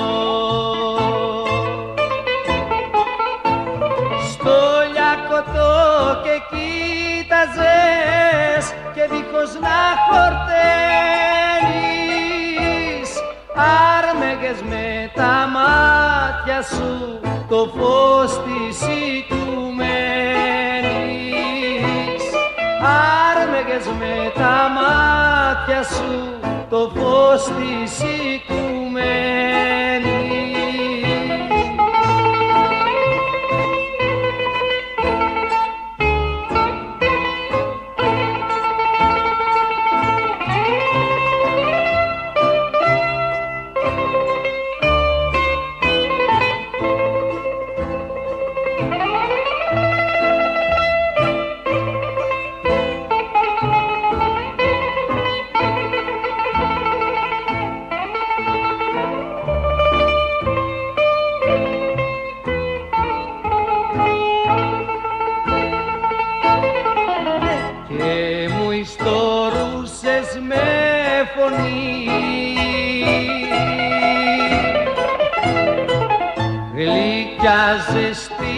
ζεστή κι αντρίκια